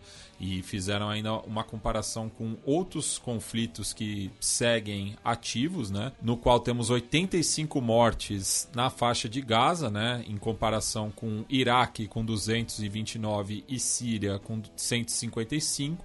Só que a taxa de trabalhadores da imprensa mortos desde o início do conflito é de 0,72 por dia, contra 0,7 no Iraque, 0,03 na Síria. E também é, tivemos uma notícia que viralizou bastante, né? Já que o site de notícias israelense Mako entrevistou é, traficantes de rachixe é, no Marrocos, é, dizendo que irão boicotar né, o mercado é, israelense é, por conta do, do conflito na faixa de Gaza.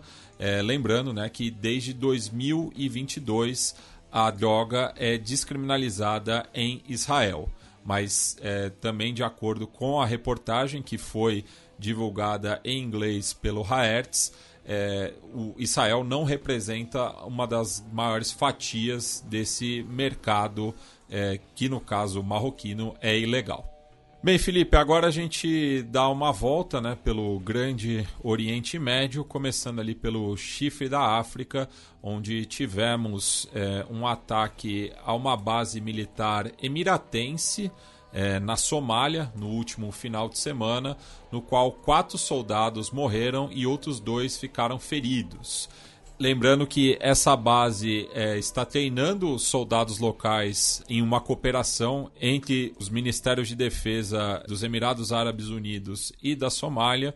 E, segundo as investigações preliminares, um soldado somali que estava sendo treinado desertou para o Al-Shabaab e é o principal suspeito pelo ataque até o momento. O Hassan Sheikh Mohamud Sheikh, o presidente da Somália, catalogou o ataque como uma operação terrorista hedionda, além de prestar condolências às famílias das vítimas e agradecer ao povo emiratense, o seu governo e a sua sábia liderança pelo suporte permanente à República da Somália e a sua contribuição para a estabilidade e segurança do país.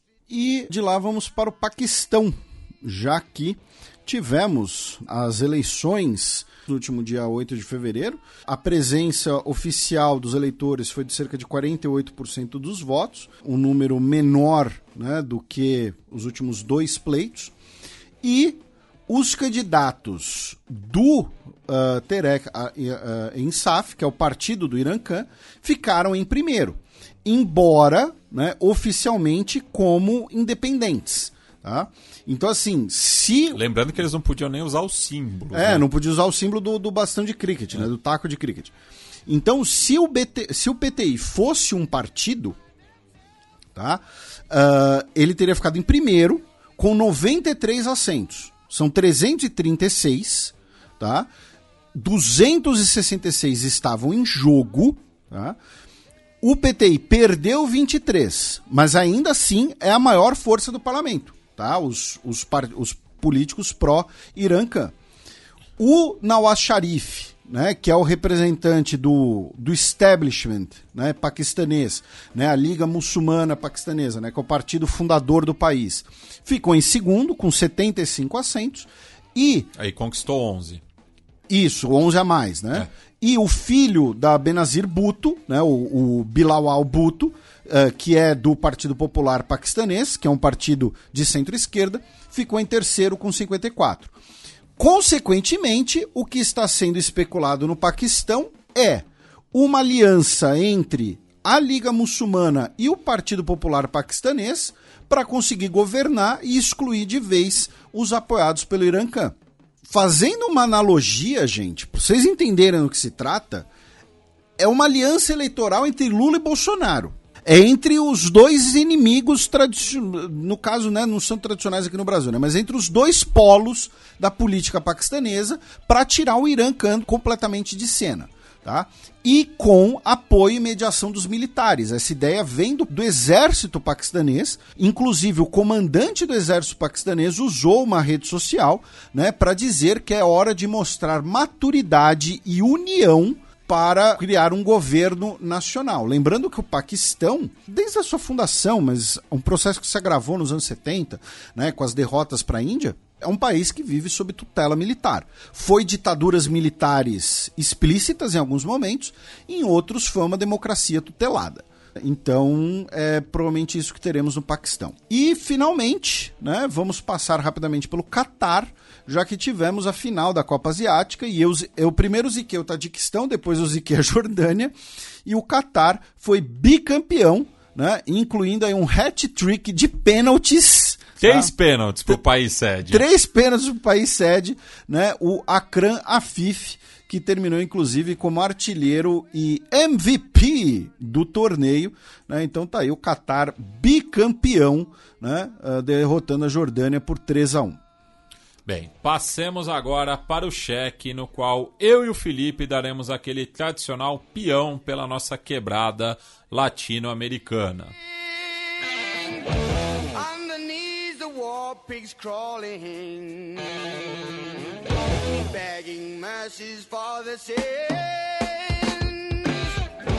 Satan laughing spreads his wings.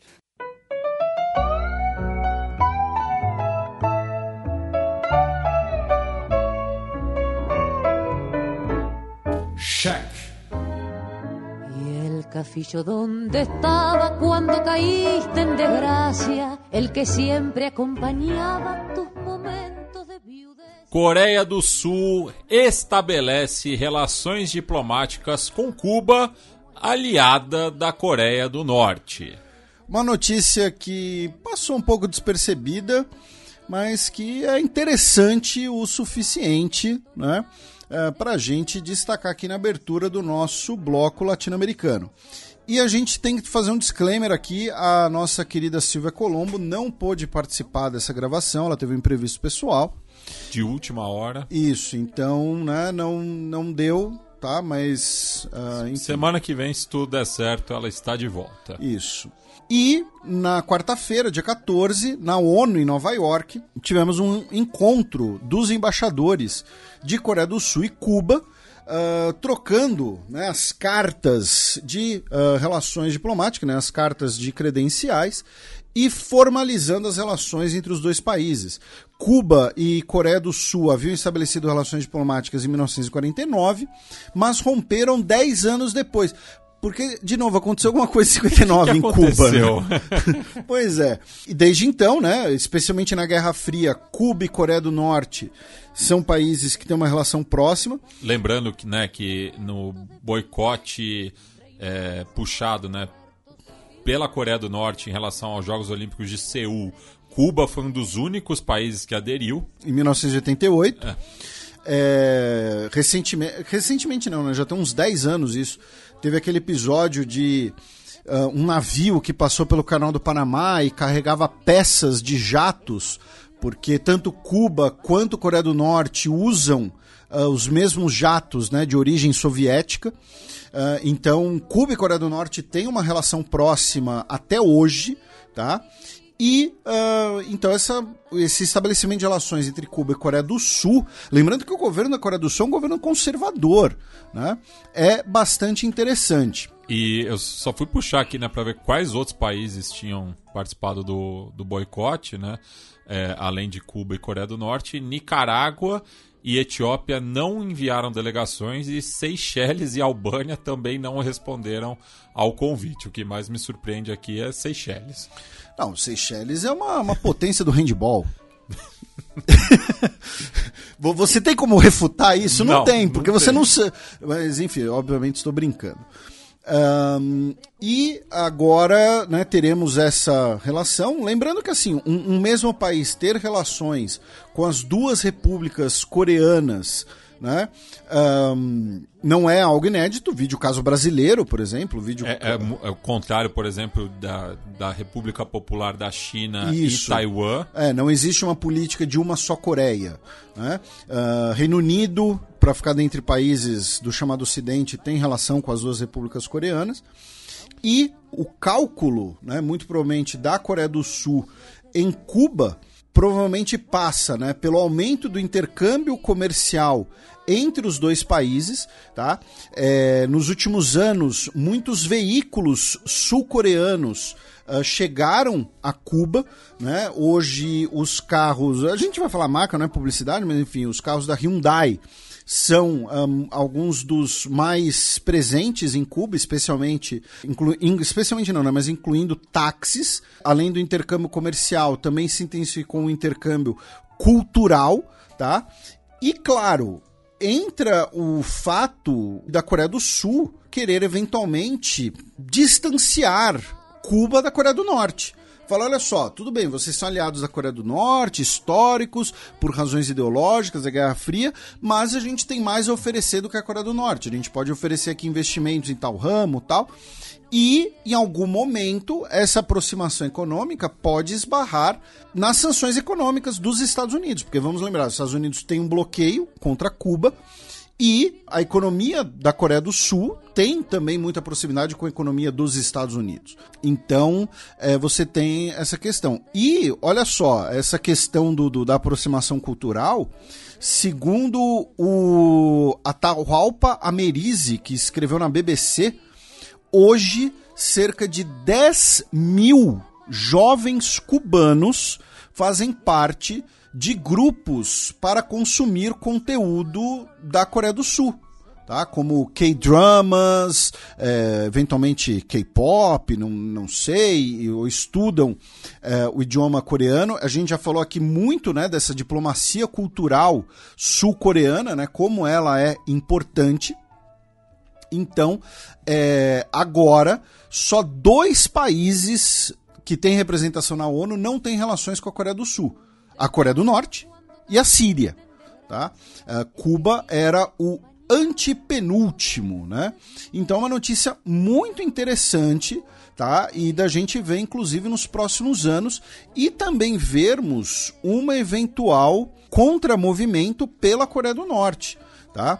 Se a Coreia do Norte uh, vai protestar ou se a Coreia do Norte vai querer equilibrar essas relações, tá? Uh, inclusive, um analista né, que é de um think tank sul-coreano ouvido pelo mesmo repórter da BBC que eu mencionei, ele disse que o processo né, de normalizar relações entre Cuba e Coreia do Sul foi uh, negociado em extremo sigilo tá? Temendo que um protesto oficial da Coreia do Norte paralisasse esse processo. E também, segundo a mesma matéria, antes da pandemia, cerca de 14 mil sul-coreanos visitaram Cuba. É um número pequeno, mas assim, a gente tem que também ponderar o fato de que Coreia do Sul e Cuba são longe pra um caramba, né, um do outro. Mas mesmo assim, o, o centenário da, da chegada é, de imigrantes coreanos é, em Cuba completou 100 anos recentemente, né, em 25 de março de 2021. E fica aqui a recomendação do, da reportagem que chama Diáspora Coreana em Cuba, ali no Periodismo de Barrio, De, de barro do bairro? do bairro. Ah, tá. Barrio. É, não, é que eu sou burro. Então a gente começa com essa notícia, como eu disse, que passou um pouco despercebida, mas é de um simbolismo bastante interessante para nossa América Latina. E vou repetir, vamos lembrar, o governo sul-coreano é um governo conservador, tá? É, e, e é esse lembrante interessante, né? Porque a gente sempre fala que no Brasil, Cuba se tornou um grande espantalho político. Né? Que é aquela coisa do, do vai para Cuba, né? O Brasil não vai virar uma Cuba e, e por aí vai. Durante a ditadura, apreendiam um livro sobre o cubismo. Isso, é, bem lembrado.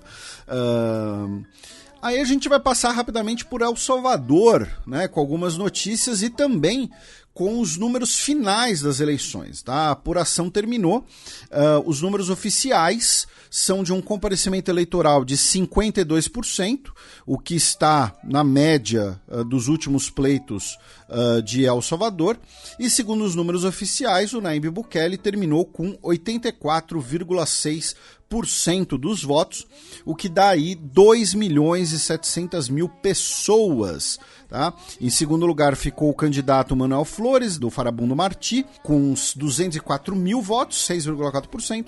Em terceiro, o candidato da Arena, conservadora de direita, da ditadura militar, o Joel Sanches, com 5,5%. Inclusive, o presidente da Arena, o Carlos Garcia Saad, informou que havia se retirado do escrutínio por faltas de condições para um processo transparente e ainda denunciou né, que houve falhas no sistema de contagem de votos e complementou que o Tribunal Superior Eleitoral eh, tampouco eh, havia lhe entregado as credenciais.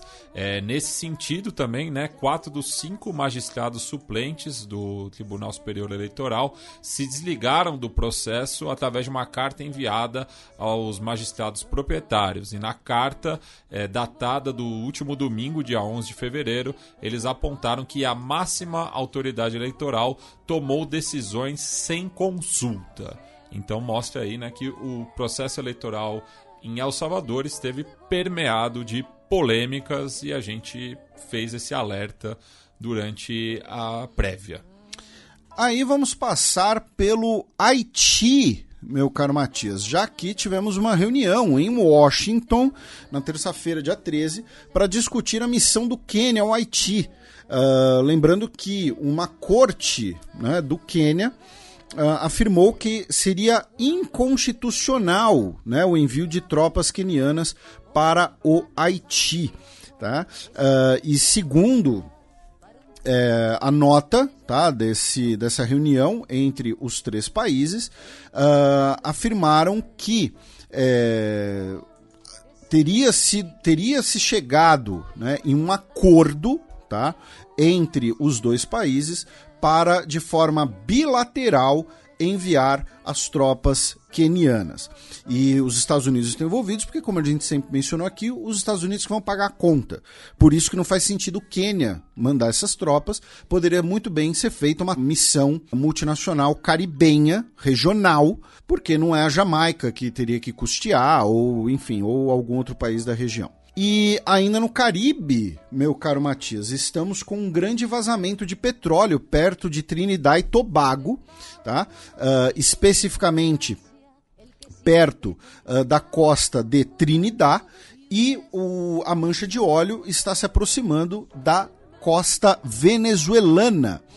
E o que acontece? O elemento talvez mais interessante é que o navio não tem registro. segundo o primeiro-ministro de Trinidad e Tobago, o Kate Rowley, o navio não tem registro e muito provavelmente estava envolvido em negócios ilícitos. Tá? Essa foi a declaração do governo de Trinidad, um, Trinidad e Tobago. Agora, um navio carregando petróleo com negócios ilícitos na costa da Venezuela né, pode ser contrabando de petróleo venezuelano, pode ser exploração ilegal, ou pode ser um navio que estaria exportando, entre aspas, legalmente petróleo venezuelano, porém sem registro para evitar sanções dos Estados Unidos. Então temos essas várias possibilidades e principalmente, claro, o dano ambiental. Tá? É, já é uma mancha bastante grande de petróleo. É, repito, está se aproximando da costa da Venezuela e também da costa de Granada. Tá? Uh, aproveitamos e vamos para o continente. Né? No caso, vamos começar justamente pela Venezuela, com algumas notícias, todas elas negativas do país essa semana. Primeiro, é, no domingo, dia 11, diversas organizações de direitos humanos da Venezuela denunciaram que a ativista Rócio San Miguel foi uh, presa, foi detida tá, uh, no aeroporto internacional Simão Bolívar de maneira autoritária pelas Forças Armadas, sem o devido processo legal, sem um mandado de prisão e ela que é inclusive uma especialista no papel político das Forças Armadas venezuelanas. Posteriormente, o Ministério Público venezuelano afirmou que a intelectual, Rócio San Miguel, seria acusada de vínculo com uma daquelas supostas conspirações para assassinar o Nicolás Maduro.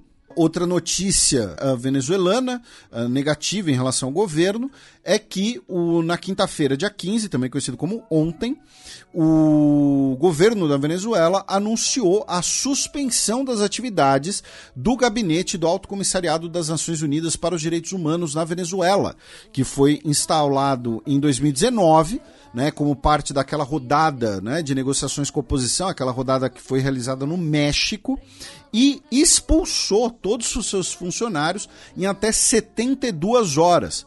Por quê? O Alto Comissariado da ONU se pronunciou contra a prisão da ativista intelectual Rócio San Miguel. O governo venezuelano disse então que o órgão da ONU tinha um comportamento colonialista tá? Uma atitude colonialista e abusiva e que por isso então estava encerrando as atividades e expulsando os funcionários e diplomatas. Um, e ainda em relação à Venezuela, outras duas notícias. Uma delas é que o governo dos Estados Unidos confiscou o avião 747, tá? Que estava na Argentina há 18 meses. Uh, e essa é uma notícia interessante porque certamente tem a ver com o governo Javier Milei. Porque o que acontece? Né? Você uh, tinha um Boeing 747, um avião de carga, né? que uh, o Irã vendeu à Venezuela em 2022. O avião pousou na Argentina e aí o governo argentino, ainda do Alberto Fernandes, em julho de 2022, uh, determinou que o avião não poderia sair do país uh, devido ao fato daquele avião estar listado, né, numa lista, com perdão a redundância, de sanções contra a Guarda Revolucionária Islâmica e o Hezbollah, tá? afirmando que a parada do avião na Argentina era uma possível violação dessas sanções e que a Argentina então não poderia arcar com essa responsabilização. Tá? E então o avião ficou preso na Argentina e agora o governo dos Estados Unidos afirmou que ele foi confiscado e que agora ele é propriedade do governo dos Estados Unidos. Os nossos ouvintes que são do direito internacional vão poder responder melhor, claro, mas acho muito difícil que um avião que estava em solo argentino e sob a custódia das autoridades argentinas pudesse ser confiscado assim pelas autoridades dos Estados Unidos sem uma autorização, sem a cooperação argentina. Tá? Ah, o governo dos Estados Unidos disse que uh, Mahan Air, né, a, a, empresa que vendeu o avião, uh, conhecida por transportar armas e combatentes para a Guarda Revolucionária Islâmica, o Hezbollah, violou as nossas, exporta as nossas restrições de exportações ao vender esse avião para uma companhia aérea venezuelana. Agora ele é propriedade do governo dos Estados Unidos. Ah, o governo venezuelano uh, reagiu e afirmou que o governo dos Estados Unidos estava roubando o seu avião. Tá? Usou esse termo que se trata de um roubo descarado de seu avião. E a outra notícia é que houve uma denúncia nessa última madrugada de um possível invasor na residência do embaixador da Venezuela em Washington, tá? Não é na embaixada, na residência do embaixador em Washington, capital dos Estados Unidos, o que ocasionou uma chamada ao serviço secreto dos Estados Unidos e também uh, ao FBI e que afirmaram que não existia nenhum risco para a segurança da comunidade. Aí, meu caro Matias, a gente cruza a fronteira Venezuela-Brasil com algumas notícias de nossa política externa começando né, uh, pela viagem uh, do presidente Luiz Inácio Lula da Silva ao Egito né, uh, e a Etiópia. Por que Egito e Etiópia? Né? Porque no, no Egito né, você teve uma reunião bilateral com um novo país do BRICS, celebrando também os 100 anos de relações diplomáticas oficiais entre Brasil e Egito. E fazia 20 anos também que o próprio Lula não visitava o Egito. E também a questão da Liga Árabe que a gente mencionou, né? Além de ser o principal parceiro comercial do Brasil no continente africano. E na Etiópia, né, você também é um país uh, do BRICS e, como a gente mencionou, o Lula vai participar da cúpula da União Africana. Que é né? sediada em Addis Abeba, é, justamente pela Etiópia nunca ter sido colonizada. E você... Tentaram, mas não conseguiram. E você mencionou né, o, Egito como segundo maior parceiro. Uh, o comércio bilateral em 2023 entre Brasil e Egito foi de 2,8 bilhões de dólares, o que não é um montante tão grande assim, porém tem um detalhe interessante, que é um saldo superavitário para o Brasil em 1,8 bilhão. Ou seja, o Brasil exporta mais para o Egito do que importa. E o Egito é a segunda maior economia da África também. E uh, nessa visita, né, além das declarações que. Né, as declarações que a gente mencionou, né, seja sobre gás, e essas declarações né, de que o Egito é um país importante, agora é um membro do BRICS, né, é um convidado da cúpula do G20, né, que o Brasil vai, vai sediar também foram assinados alguns atos né, de cooperação de ciência, tecnologia, uh, também foi assinado um protocolo para expansão da exportação de carnes do Brasil para o Egito e um protocolo sobre cooperação de recuperação de terras aráveis no Egito com cooperação técnica brasileira, tá? incluindo da Embrapa. Isso daqui é muito interessante. Tá? Então, esses foram alguns do, dos textos assinados.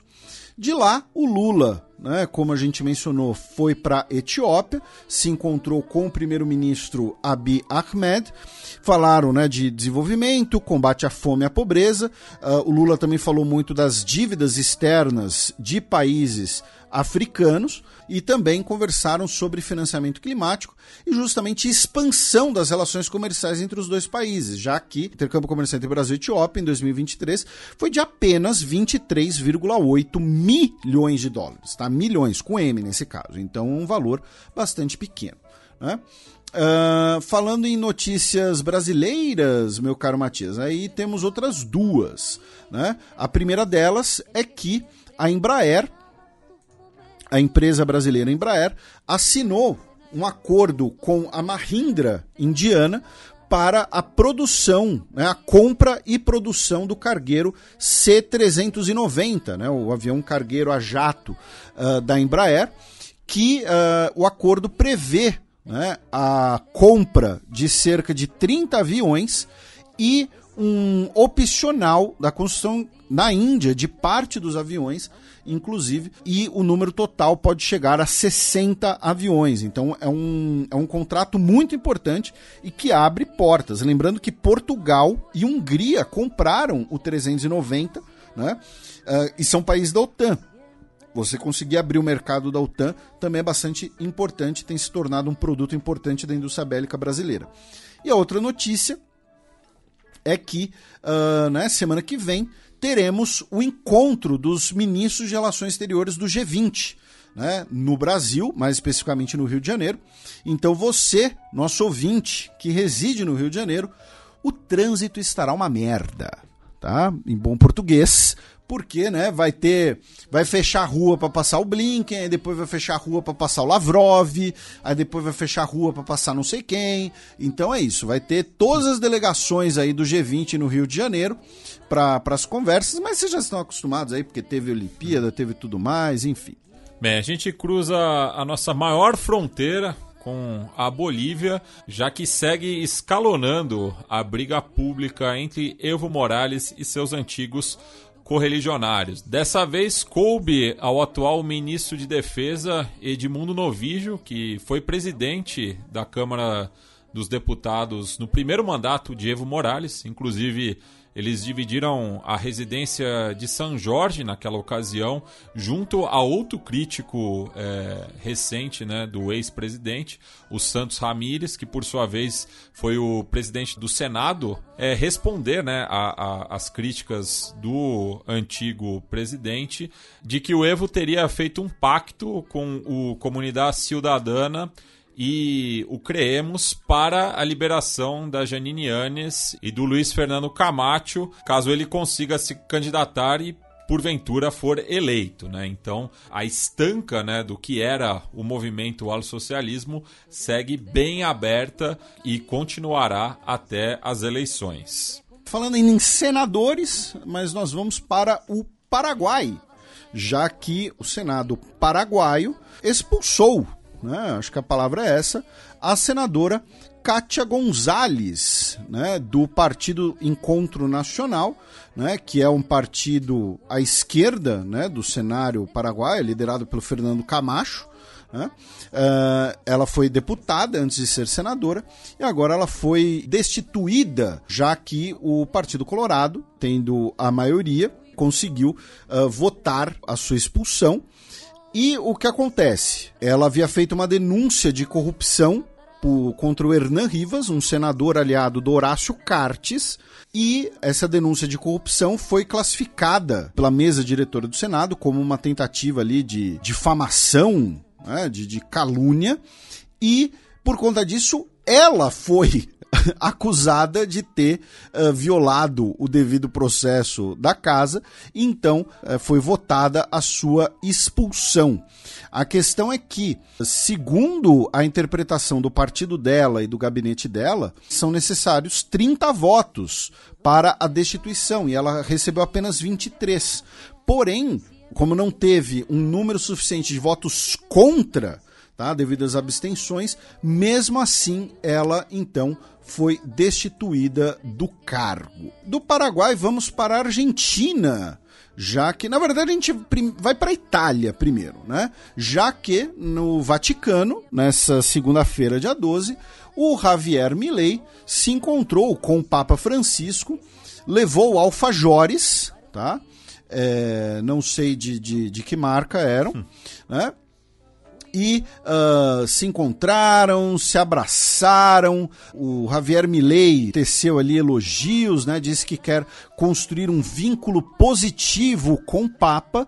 Ele que já havia dito, né, que o Papa Francisco é um imbecil que defende a justiça social e representa o mal na Terra. É, recuperaram um tweet dele. É, eu vou ler aqui textualmente, né? Dedicado a você, Pontífex é, esquerdista filho da que anda pregoando o comunismo pelo mundo. Você é o representante do maligno na casa de Deus. E daí termina com o, o lema dele. Pois é. E aí, essa semana ele disse que o argentino mais importante da história. O Papa Francisco, por sua vez, ele disse que o Milley podia abraçá-lo, beijá-lo, elogiou o cabelo novo do Milley, disse que o Milley cortou o cabelo. Só que o Papa Francisco disse que o individualismo radical infiltra a sociedade como um vírus. Acho que foi uma alfinetada. Uh, lembrando, o Papa Francisco nunca visitou a Argentina, né? Ele que afirma que não, de, que não gostaria que sua visita fosse eventualmente explorada por políticos argentinos. E a ocasião do encontro, tá? Não foi assim, ah, o Milley acordou e decidiu encontrar o Papa. Foi porque ah, nesse domingo, dia 11, tivemos uma missa que ah, foi a missa de canonização da Maria Antônia de Paz e Figueroa, conhecida como Mama Antula, que é a primeira santa argentina. tá? Ela foi uma missionária no século XVIII que ah, seu panegírico diz que ela defendeu os indígenas, os negros escravizados e os camponeses mais pobres durante o vice-reinado ah, espanhol no Rio da Prata. Eu digo disse o panegírico dela porque né, eu, eu sinceramente não conheço essa figura. Né?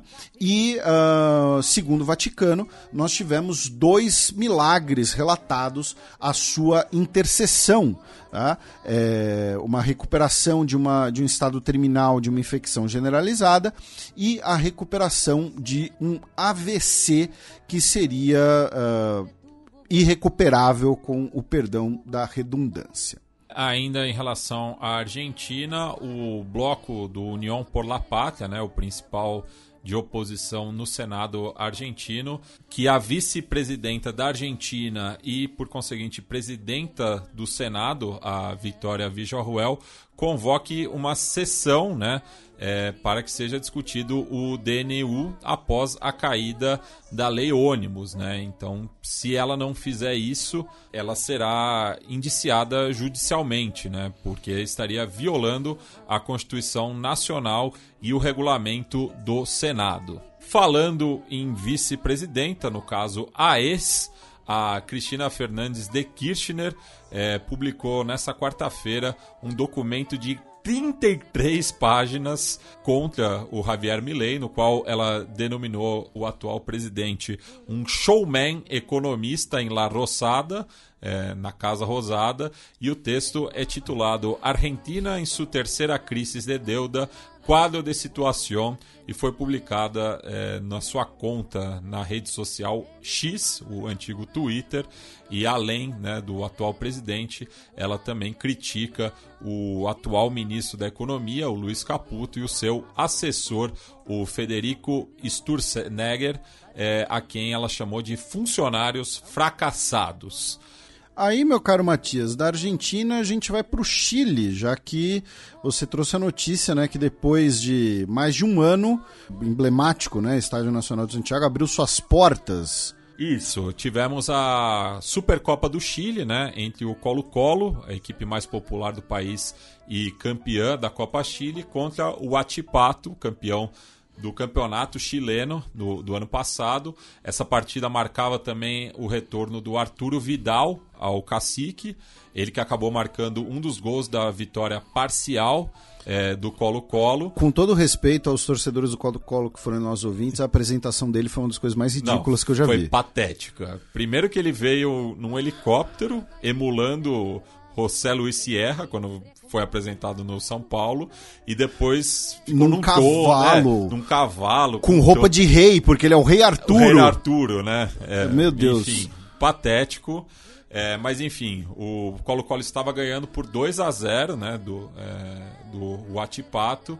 E a Garra Blanca, que é a, a barra brava do clube chileno, é, estendeu uma faixa que dizia Pinheira e Blanco e Negro, que é justamente a sociedade anônima que administra o Colo-Colo desde o começo do século, é, e que teve como acionista majoritário o Sebastián Pinheira, antes dele assumir a presidência, Enemigos del Pueblo. No que a faixa foi é, tomada né, pe- pelos carabineiros, e daí houve uma reação é, dos torcedores do Colo-Colo que acabaram botando fogo em parte é, da arquibancada norte do estádio, bem próximo ali do, do monumento né, que recorda é, o uso do estádio é, nos primeiros dias após o golpe militar de 1973, como centro de prisão, tortura e execução da ditadura Pinochet. Né? E agora existe uma preocupação das autoridades de que o Estádio Nacional não seja utilizado para eventos internacionais. Lembrando que ele ficou fechado esse tempo todo para partidas de futebol, porque ele foi sede dos Jogos Pan-Americanos e passou por melhorias. Então, por conta dessa crítica e da repressão do, dos carabineiros houve esses incidentes. Lembrando que no primeiro mandato do Sebastião Pinheira ele criou o Plano Estádio Seguro, né, que foi uma forma é, de perseguição às torcidas que haviam participado das manifestações de 2011 junto aos estudantes. Uma dessas estudantes era a Camila Vagerro, atual é, porta-voz do governo Boric, é, que desde Vinha del Mar, onde estava é, exercendo funções da sua pasta, declarou né, que o, a base do governo deveria apoiar né, um, um plano do Sebastião Pinheira em memória ao ex-presidente falecido no contexto da reforma da aposentadoria, né?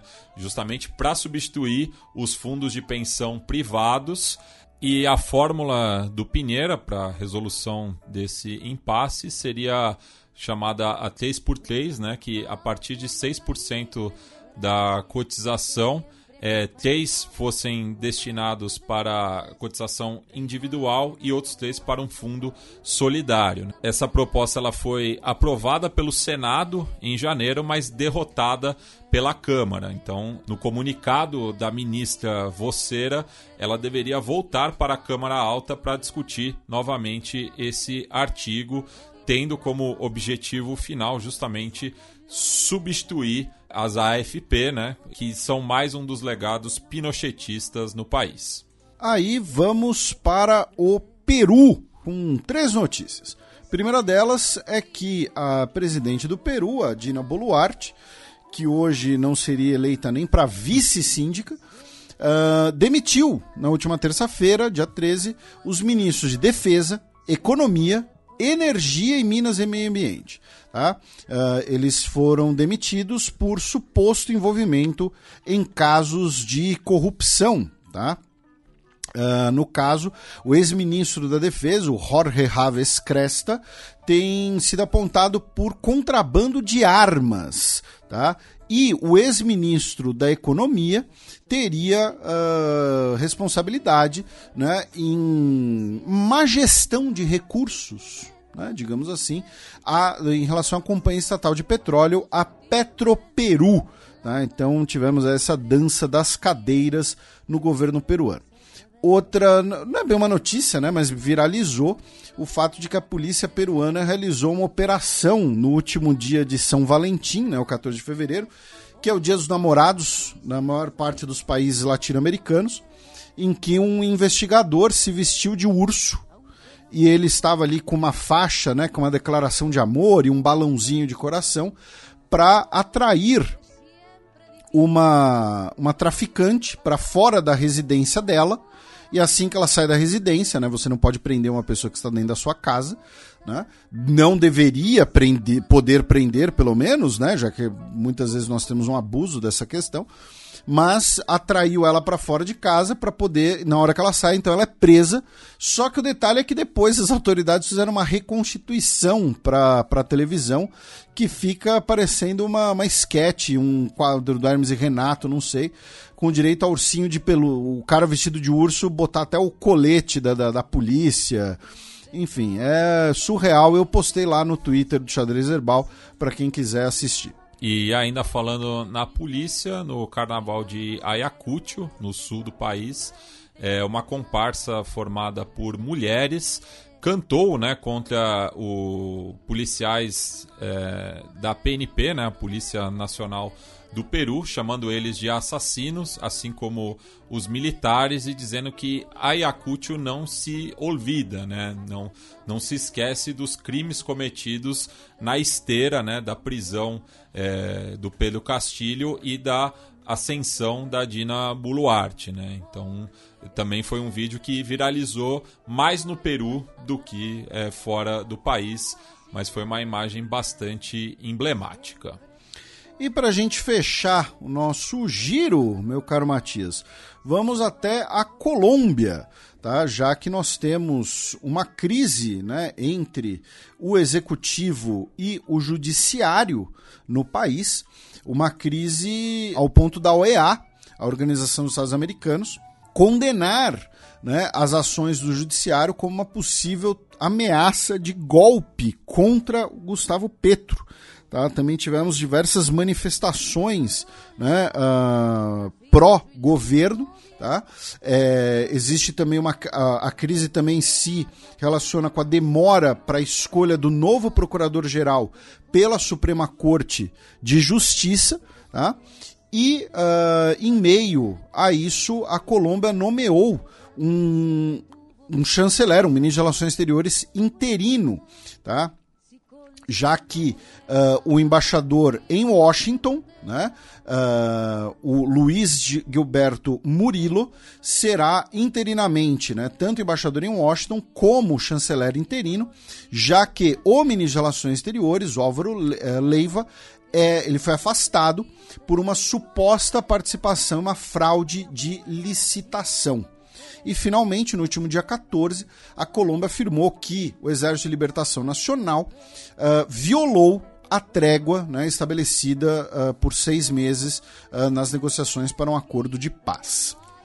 Novamente, não teremos a coluna da professora Vivian Almeida, então passemos para o segundo bloco do Giro de Notícias. Se puede volver, se puede provar.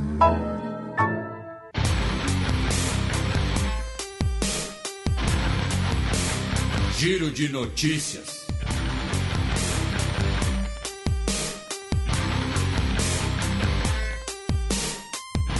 Notícia da quarta-feira, dia 14 de fevereiro. Militar se declara vencedor em eleição na Indonésia. Tivemos as eleições presidenciais indonésias no último dia 14. Ainda estamos tendo a, a apuração, né, já que são mais de 200 milhões de votantes. Né, a, ter... terceira maior democracia no mundo. Democracia, né? O terceiro maior Bem, eleitorado. podemos contestar várias democracias. Ah, sim. É... Se o nosso ouvinte estiver ouvindo o barulho de crack, crack, crack, é porque é. o Matias está abrindo um MM. Eu vou denunciar, eu vou expor. São meia-noite e meia. É... e ainda não temos a contagem final, mas o Prabono Subianto já se declarou vencedor. Né? Ele que é o candidato governista, inclusive o vice dele, né? da chapa dele, é o filho do Joko Widodo. Lembrando que o filho do Joko Widodo não poderia ser candidato a presidente por conta da idade, mas aí a Suprema Corte da Indonésia fez aquele entendimento, aquela gambiarra, né, de permitir que se a pessoa já teve uma experiência administrativa, né, no executivo, ela não precisaria cumprir o limite de idade. E uh, no caso né, uh, do, do provável vitorioso né, governista, uh, o Subianto, é, ele era ministro da Defesa e tem uma coisa muito importante sobre ele. Assim, eu escrevi sobre as eleições asiáticas em 2024 na Gazeta no início do ano. Ele não pode entrar nos Estados Unidos, tá? Ele é alvo de sanções porque ele foi um personagem ativo, um personagem principal durante a ditadura militar indo indonésia Tá? Ele foi responsável por diversas atrocidades, incluindo o genocídio timorense. Tá? Uh, o partido dele, né, que não é o partido do Joko Widodo, né, é o Gerindra, que é um acrônimo para Movimento Grande Indonésia, que defende abertamente a repressão dos movimentos regionalistas do país, como dos papuásios. E a gente tem comentado aqui há, um, há, há uns dois anos né, sobre o crescimento dos movimentos armados papuásios contra o governo indonésio. Então, assim, a gente vai ter um aumento da tensão na região, tá? um aumento da violência contra os papuásios, certamente com esse governo de um general, de um, né, um ex-ministro da Defesa, responsável por diversas atrocidades durante a ditadura militar indonésia. Duas notícias de ontem, quinta-feira, dia 15 de fevereiro. Ataques à República Democrática do Congo deixam 14 mortos. Tivemos ataques né, de uh, grupos ligados a Codeco, a uma mina de ouro né, na província de Turi, que deixaram pelo menos 12 pessoas mortas e 16 pessoas foram sequestradas. E também tivemos um ataque separado contra uma patrulha sul-africana, né, que fazia parte ali das forças africanas em apoio à República Democrática do Congo, que deixou dois soldados sul-africanos mortos. Esse segundo ataque, muito provavelmente ligado ao M23, né, o principal grupo armado no leste do Congo, apoiado por Ruanda. Lembrando que a Codeco, no caso, é a Cooperativa para o Desenvolvimento do Congo, que é um, grupo de milícias não confundir com os comandos operacionais de defesa da civilização ocidental, que foi uma organização terrorista portuguesa. Meu Deus, eu não conhecia uhum. essa. E, e né, toda vez que a gente fala de algo que acontece no Congo, especialmente no leste do Congo, a gente. Né, as notícias estão sempre ligadas a uma mina de ouro, né, a, a, uma, a uma reserva de algum mineral, porque se trata de um solo riquíssimo. E uh, já no Quênia, né, uma notícia ligada ao Quênia, melhor dizendo, né, uh, para registrar que nessa semana, infelizmente, o maratonista queniano, o Kelvin Kipton, uh, que além de, né, ele é um dos homens mais rápidos das maratonas da história e tinha o recorde de maratona, né? Das sete maratonas mais rápidas da história, ele correu três. Tá? Sendo que eu acho que cinco ele não. É, ele correu só cinco durante a curta carreira dele, alguma coisa assim. E, e uma delas ele venceu em duas horas e dois minutos. Eu vi um vídeo de uns caras que colocaram a. A esteira. A esteira. No pace. Isso, no, no ritmo dele. E botaram, tipo, atletas para correrem e todo mundo caía uma hora, sabe? É... E, e ele manteve esse ritmo durante duas horas. E ele, infelizmente, faleceu uh, no Quênia essa semana em um acidente de automóvel. Tá? Ele, é, ele está, o seu treinador também faleceu. Ele estava dirigindo, o Kipton, né? Uh, ele estava dirigindo, perdeu o controle do carro. O carro bateu em uma árvore, né? E uh, você, né? Tivemos infelizmente essas duas mortes. Tá? É, e uh, o governo queniano declarou luto oficial, inclusive né, um luto de 40 dias uh, pela morte do atleta. Japão perde posto de terceira maior economia do mundo após entrar em recessão. A economia japonesa entrou em recessão. Se você ajustar para economia a economia japonesa encolheu no último trimestre de 2023. Além disso, o ien tem sofrido né, na sua cotação e por conta disso o Japão perdeu o posto de segunda maior economia do mundo para a Alemanha. Só que o que é curioso é que vamos lembrar que em 2010 o Japão era a segunda maior economia do mundo. Aí perdeu o segundo posto para a China e perdeu o terceiro posto para a Alemanha. Isso se a gente pensar. Estamos chegando. Isso se a gente pensar em estados, né? Porque tem aquela questão, se você pensar a União Europeia como uma só economia, aí tem sempre né, o PIB, PIB PPP, o PIB nominal. Enfim, o fato é que, em valores uh, nominais, o Japão não é mais nem a terceira maior economia do mundo. E ali perto, na Coreia do Sul, uh, dois policiais foram condenados tá, à prisão por terem destruído provas ligadas à morte, né, aquelas mortes no Halloween de 2022, né, que deixaram cerca de 160 pessoas mortas, né, quando tivemos uma, uma correria, várias pessoas morreram pisoteadas, tá, e dois policiais uh, deletaram relatórios da polícia, tá? que haviam determinado previamente que o, o, o Halloween, né, os eventos de Halloween, eram um risco. E então eles foram condenados à prisão por terem apagado essas evidências. Abaixa o volume porque lá vem Breaking News. Principal opositor de Putin, Alexei Navalny, morre na cadeia. Vamos- E não foi defenestrite por conta das grades. então, vamos lá. Né? O Alexei Navalny ah, morreu hoje, tá? Ele, segundo as autoridades do Serviço Penitenciário Federal Russo, ele teria saído né, para uma caminhada junto com outros detentos e ah, simplesmente caiu morto. Né? T- teve um Acontece. colapso. Teve um colapso ali e caiu morto. Né? O seu acontece, obviamente, foi irônico. É, ele. Então, vamos lá. Até porque eu tuitei sobre isso agora há pouco e o tweet gerou uma certa polêmica.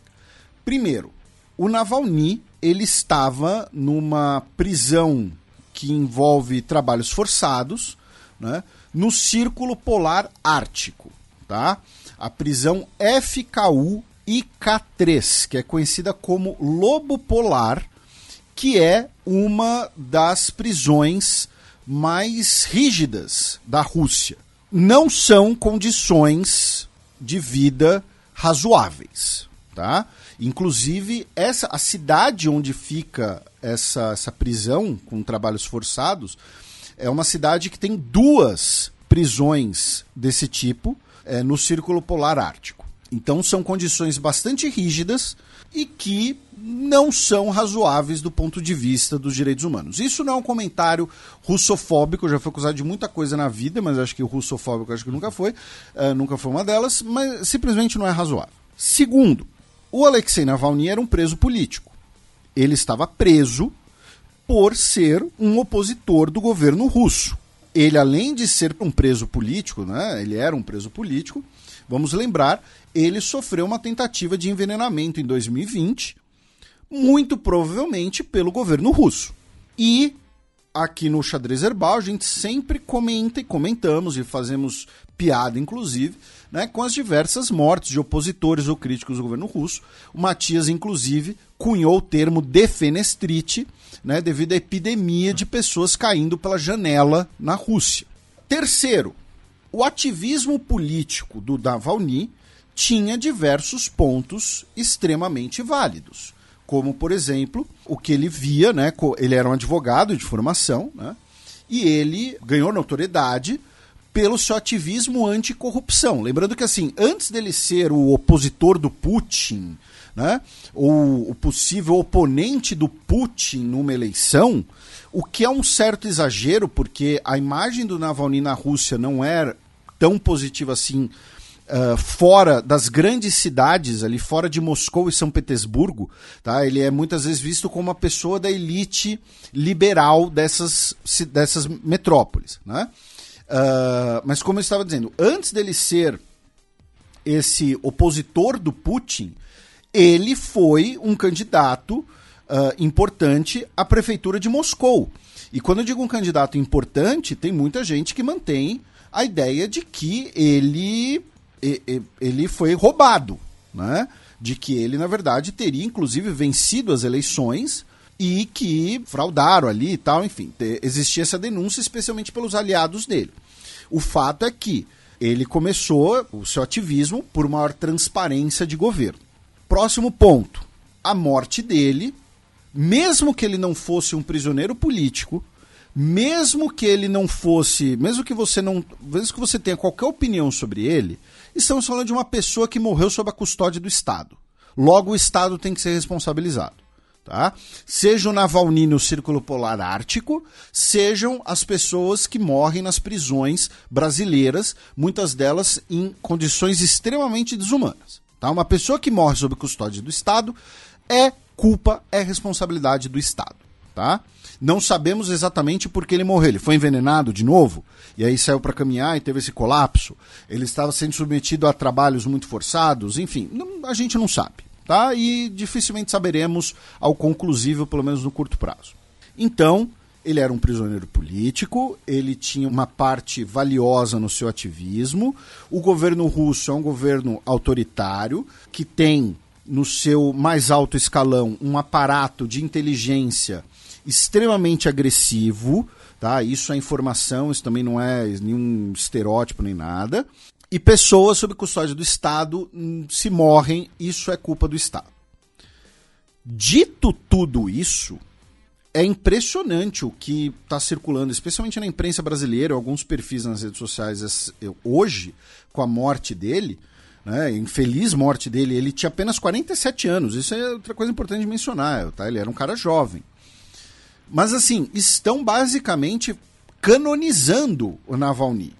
E foi o que eu tuitei, né? eu critiquei esse processo de canonização. Por quê? Ao mesmo tempo, uh, e isso a gente também comentou tempos atrás, quando ele foi preso né, dessa vez, o Navalny ele também era um chauvinista, ele tinha uma visão extremamente chauvinista sobre a Rússia, sobre o papel da Rússia no mundo.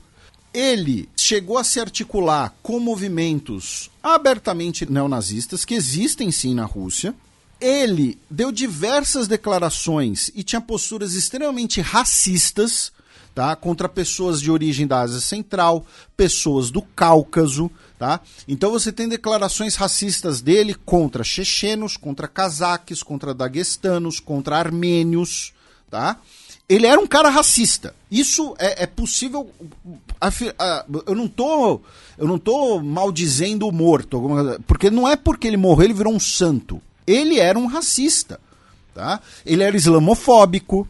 Ele teve um vídeo, um, um episódio em que ele cospe, alguma coisa assim, numa representação de uma pessoa cigana. Então, assim, ele não era nenhum santo. E ao dizer isso, Ninguém é santo. O ponto é, não é porque ele era um opositor do Putin que ele precisa passar por esse processo de canonização. Você pode falar das qualidades dele, podemos falar dos absurdos, das violações de direitos humanos que ocorrem na Rússia, tá? Podemos e devemos falar do fato né, de opositores ao Putin morrerem, né, o Putin vai ganhar a próxima eleição, o Putin está basicamente né, há 25 anos no poder, ele está no poder desde do, dos últimos, das últimas horas do, de 1999, tá? mas não precisa canonizar o Navalny. É isso. Tá? É, é colocar também os, os, os defeitos e deficiências dele, que, que tinham algumas horríveis. Vou repetir, ele, se, se o, o, Navalny ele já tinha dado declarações, por exemplo, contra uh, as políticas federais na Rússia. No sentido de que, olha só, a Chechênia tinha que ser ocupada pela Rússia. Tá? Não tem que ser uma república da Chechênia. Né? Coisas desse tipo. Aí, claro, que nos últimos anos, especialmente depois que ele foi preso, né, os seus apoiadores, seus porta-vozes falaram: não, Navalny mudou de opinião, Navalny hoje é um cara mais cosmopolita e tudo mais. Quem quiser acreditar nesse rebranding, acredite, tudo bem, tem o direito. A viúva, né, a Yulia Navalnaya, foi ao Fórum de Munique uh, se encontrar com lideranças políticas e se pronunciar sobre a morte dele. Diversas lideranças políticas no mundo se pronunciaram, uh, inclusive o Joe Biden né, disse que o Navalny era tudo que o Putin não é. Ele era corajoso, ele tinha princípios, era dedicado a construir uma Rússia onde o, o Estado de Direito existia e fosse aplicado a todo mundo e que o Putin é responsável pela morte dele. Tá?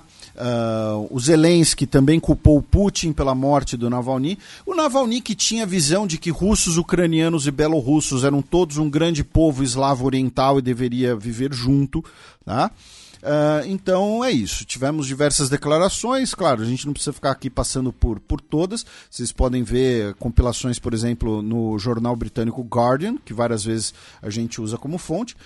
O Antônio Guterres, secretário-geral da ONU, disse que é necessária uma investigação completa das circunstâncias da morte dele, tá? Né? ou seja, para esclarecer o motivo uh, uh, da morte. Então é isso. O meu ponto principal aqui é você comentar a importância política do Navalny na última década, não precisa implicar em um panegírico ou em um processo de canonização, até porque uh, né, não existem santos, só que os defeitos, digamos assim, né, do, do Navalny também não eram desprezíveis, não eram possíveis de serem ignorados e desvinculados do seu ativismo. Bem, passemos para a premiação que não altera a cotação do rublo, mas a gente gosta de tirar onda mesmo assim.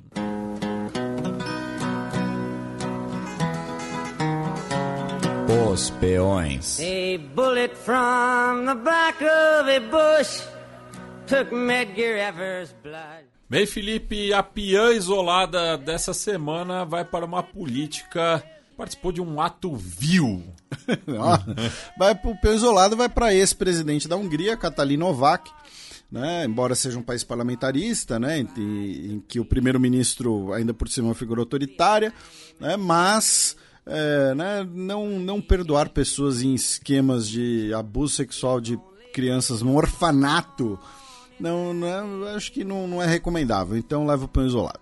Bem, e o peão promovido, seguindo a tradição do programa, Vai pro novo presidente da Finlândia, Alexander Stubb, vencedor das eleições, ex-primeiro-ministro e agora presidente. Bem, passemos agora para as dicas culturais. With white skin they explain, and the Negro's name is used, it is plain, for the politician's gain as he rises to fame, and the poor white remains on the caboose of the train. So it ain't him to blame, he's only a pawn in their game.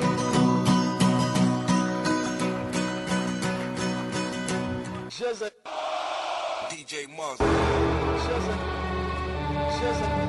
The Almighty. Sétimo selo.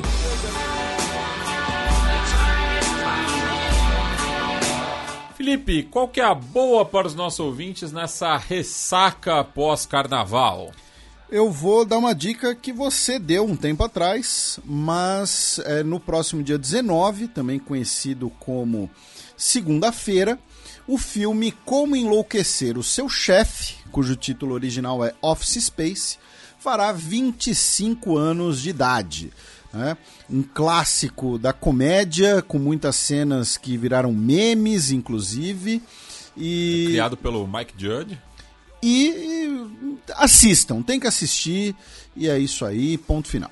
Ele tá, se eu não me engano, no serviço de streaming é, da Estrela. Eu, eu não sei.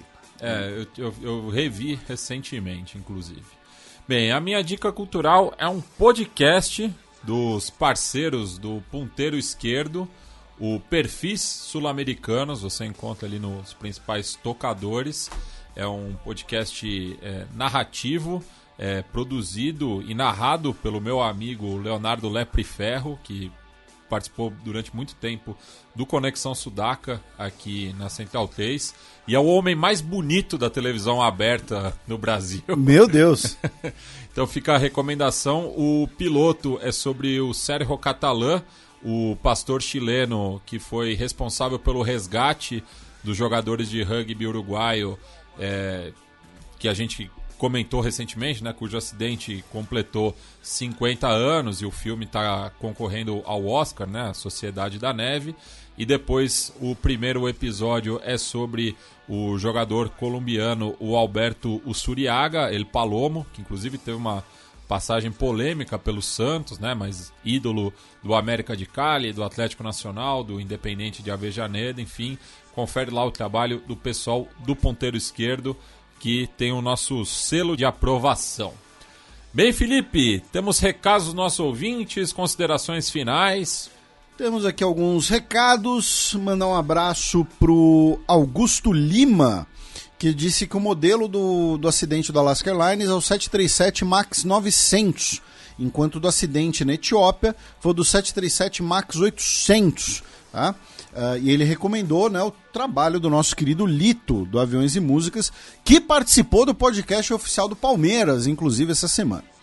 Ahn, Um abraço pro Felipe, pro Carlos Veloso, pro Diogo Maia, pro Ivo de Castro Assis, para o Tiago de Lima Castro, para o Pedro Galvão, para o Cristiano Batista, que corrigiu uma cãibra mental minha, uma cãibra imperdoável. Né? Eu falei sobre a abadia de Monte Cassino, eu disse que era uma abadia da baixa Idade Média, eu falei século VI, mas né, o século VI é da alta Idade Média, peço mil desculpas. Um abraço pro Pedro Rosa, pro William de Oliveira Menez, que disse que quando ainda estava na fase de flerte com minha esposa Laura, dei uma laranja para ela. Estamos juntos há sete anos. Conclusão: frutas cítricas aproximam as pessoas. Uh, um abraço para o João Pedro Rocha, que quer que muitos lugares sigam os passos de Paris e reduzam o trânsito de carros grandes. Uh, um abraço para o Sea Waster, o Pablo Barroso, que disse que quando ele se mudou para os Estados Unidos, o então chefe dele disse que a Tiguan, que é a SUV da Volkswagen, era um good small car, né? Porque ele ficou surpreso, mas depois ele entendeu, já que a maioria dos monstrengos roda pelas ruas daqui.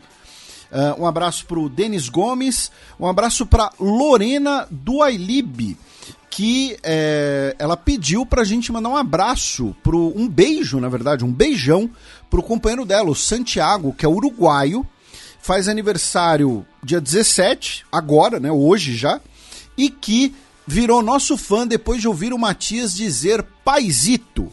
Ele que é torcedor do Nacional e uh, então pediu um beijo e ele, ela disse que eles vão mandar doce de leite pra gente. Saludo, amor. É, Lorena, sem querer assim olhar dente de cavalo dado, mas é Conaprole. Se possível. E Conaprole crema também, inclusive, que nunca, ou, nunca ou, mais encontrei. Ou Punta Bagena também, se.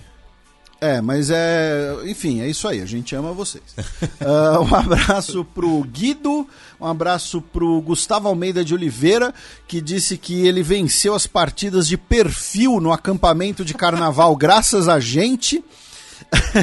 um abraço pro Davi Antônio e finalmente um abraço para Paula, que disse que a gente não precisa justificar botar Guiana na América Latina, porque quando o Piquet falou mal dos fãs latinos, a Shakira respondeu com um tweet dizendo ter orgulho de ser latino-americana, seguido de diversas bandeiras, incluindo as bandeiras de Belize, Guiana e Suriname. Se a Shakira falou, tá falado. Foi a conclusão, foi a exata conclusão da Paula. Bem, mandar um abraço para o nosso ouvinte de longa data, o Lucas Conrado, que comentou né, sobre a notícia do carro despenca do, do barranco no Uruguai e cai no Brasil. Segundo ele, parece música do El Quarteto de Nós. Ele que comemorou o aniversário dele no Chile, levando a namorada para a primeira viagem internacional dela. O aniversário efetivamente foi em 23 de janeiro, mas foi comemorado em Valparaíso. E ela chegou a comentar com ela que era relativamente comum os incêndios gigantescos na região. Ela ficou incrédula. Infelizmente, quase duas semanas depois, a região foi atingida pelos referidos incêndios que a gente citou na edição passada. O Henrique Teodoro diz que acompanha o xadrez verbal há muitos anos, já tem um bom tempo que ele tem uma curiosidade. Qual o motivo ou o que está por trás dos nomes dos blocos do programa e sua respectiva trilha sonora? Ele aproveita a oportunidade para elogiar a qualidade do programa e as pitadas inspiradas de humor, mesmo que às vezes ruim demais, que chegam a ser boas demais. E a dúvida do Henrique é uma dúvida de muitos ouvintes, então a gente recomenda mais uma vez um vídeo antigo lá no canal de YouTube do Xadrez Verbal, no qual o Felipe explica né, a escolha das músicas e o nome dos blocos. Então o, o vídeo está disponível lá no canal de YouTube. Acho que é músicas de xadrez verbal, alguma é, coisa assim. assim. É, na busca vocês conseguem é, achar. Mandar um abraço também para o nosso ouvinte, o arroba paparomeotyp que diz que depois de anos indo por serviço no ônibus ouvindo xadrez verbal, agora ele vai para o serviço de, de avião ouvindo a revista semanal de política internacional em formato podcastal. E na hora que ele estava embarcando, a gente tinha acabado de dar a notícia da Boeing. Nas palavras dele, ele tá indo, estava indo né, de Embraer. É, também aproveitar, mandar um abraço para o nosso ouvinte, o Luiz Reis, que nos visitou aqui no estúdio, trazendo uma cópia do seu romance, o Extinção, que é uma ficção científica sobre uma possível terceira guerra mundial, publicado pela Cotter Editorial. Ele trouxe uma cópia para mim, para o Felipe, para Silvia, para Vivian e para o Atila. Agradeceu muito né, pela companhia, por ter ajudado a obra. Então, um abraço aí para o Luiz, que nos visitou hoje no estúdio. Antes da música de encerramento, eu tenho dois convites para os ouvintes, já que no final de semana que vem, né, nos dias 24 e 25, vai ter dois eventos muito bacanas no Sol e Sombra. No dia 24 tem a oitava edição da Colab FC, que é uma feira de futebol independente, com a presença de diversas editoras e marcas relacionadas ao universo do futebol. O evento começa às 10 da manhã no Sol e Sombra 1, na rua Santa Madalena 250, lá no Bexiga, próximo das estações Brigadeiro e São Joaquim do metrô. E eu estarei discotecando ali a partir das umas duas da tarde, né, no começo da tarde, a convite do meu amigo Pedro Tatu, que é um dos expositores e organizadores da feira. Né? Vão estar presentes lá as editoras Deriva dos Livros Errantes, Dolores Editora, Editora Grandiária e Ludopédio Editora, além das marcas Camisa 14, Casual Football, Libli Old School Football e também teremos artes do Gols Ilustrados e tatuagens do Let's Go Tattoo. Já no dia seguinte, no Sol e Sombra 2, do outro lado da Avenida Brigadeiro Luiz Antônio, na rua Conselheiro Ramalho 945, vai ter a segunda edição da Tingona La Fiesta, uma festa organizada por DJs mulheres. É, a, festa começa às 16 horas e vai até às 23, justamente pensando aí no pessoal que vai de transporte público e também gosta de curtir um som mais cedo, né? Você pode comprar o ingresso antecipado por 15 reais. É, tem o link na bio tanto do perfil da Tingona La Fiesta no Instagram quanto do Sol e Sombra Bar. A entrada é de graça até às 17 horas. E quem chegar depois das 17 horas paga 20 reais. E o line-up da festa é formado pelas DJs Kiki, a Baila Lua, a Thaís Queiroz e La Reina, esta última vindo direto de Cartagena, na Colômbia. Então fica aí ligado no Tingona La Fiesta lá no Instagram. Se alguém ficar com dificuldade de encontrar, lembrando que é sol e sombra com Y, né? É, Não é sol- sol e sombra. É Y. Isso, sol e sombra. E Sombra Bar. É, e a música de encerramento vai em homenagem ao vocalista teuto-japonês, o Damo Suzuki. Ele que foi o segundo vocalista da banda Khan, lá de Colônia, na Alemanha. É uma banda de um, de um gênero próprio né, do rock psicodélico é, no país da Europa Ocidental. Ficou conhecido como o Krautrock. É, e a gente vai escolher um dos singles né, do segundo álbum da banda e o primeiro com a participação do Damo Suzuki. O álbum em questão se chama Tagomago e a música que eu acabei escolhendo chama Mushroom, que é um dos grandes sucessos da banda, cuja gravação dos cinco membros da banda apenas um está vivo atualmente, que é o Irman Schmidt. Né? O Damo Suzuki faleceu na última sexta-feira dia 9 de fevereiro, aos 74 anos, e foi um, um, nome importante aí da cena do rock alternativo na Alemanha.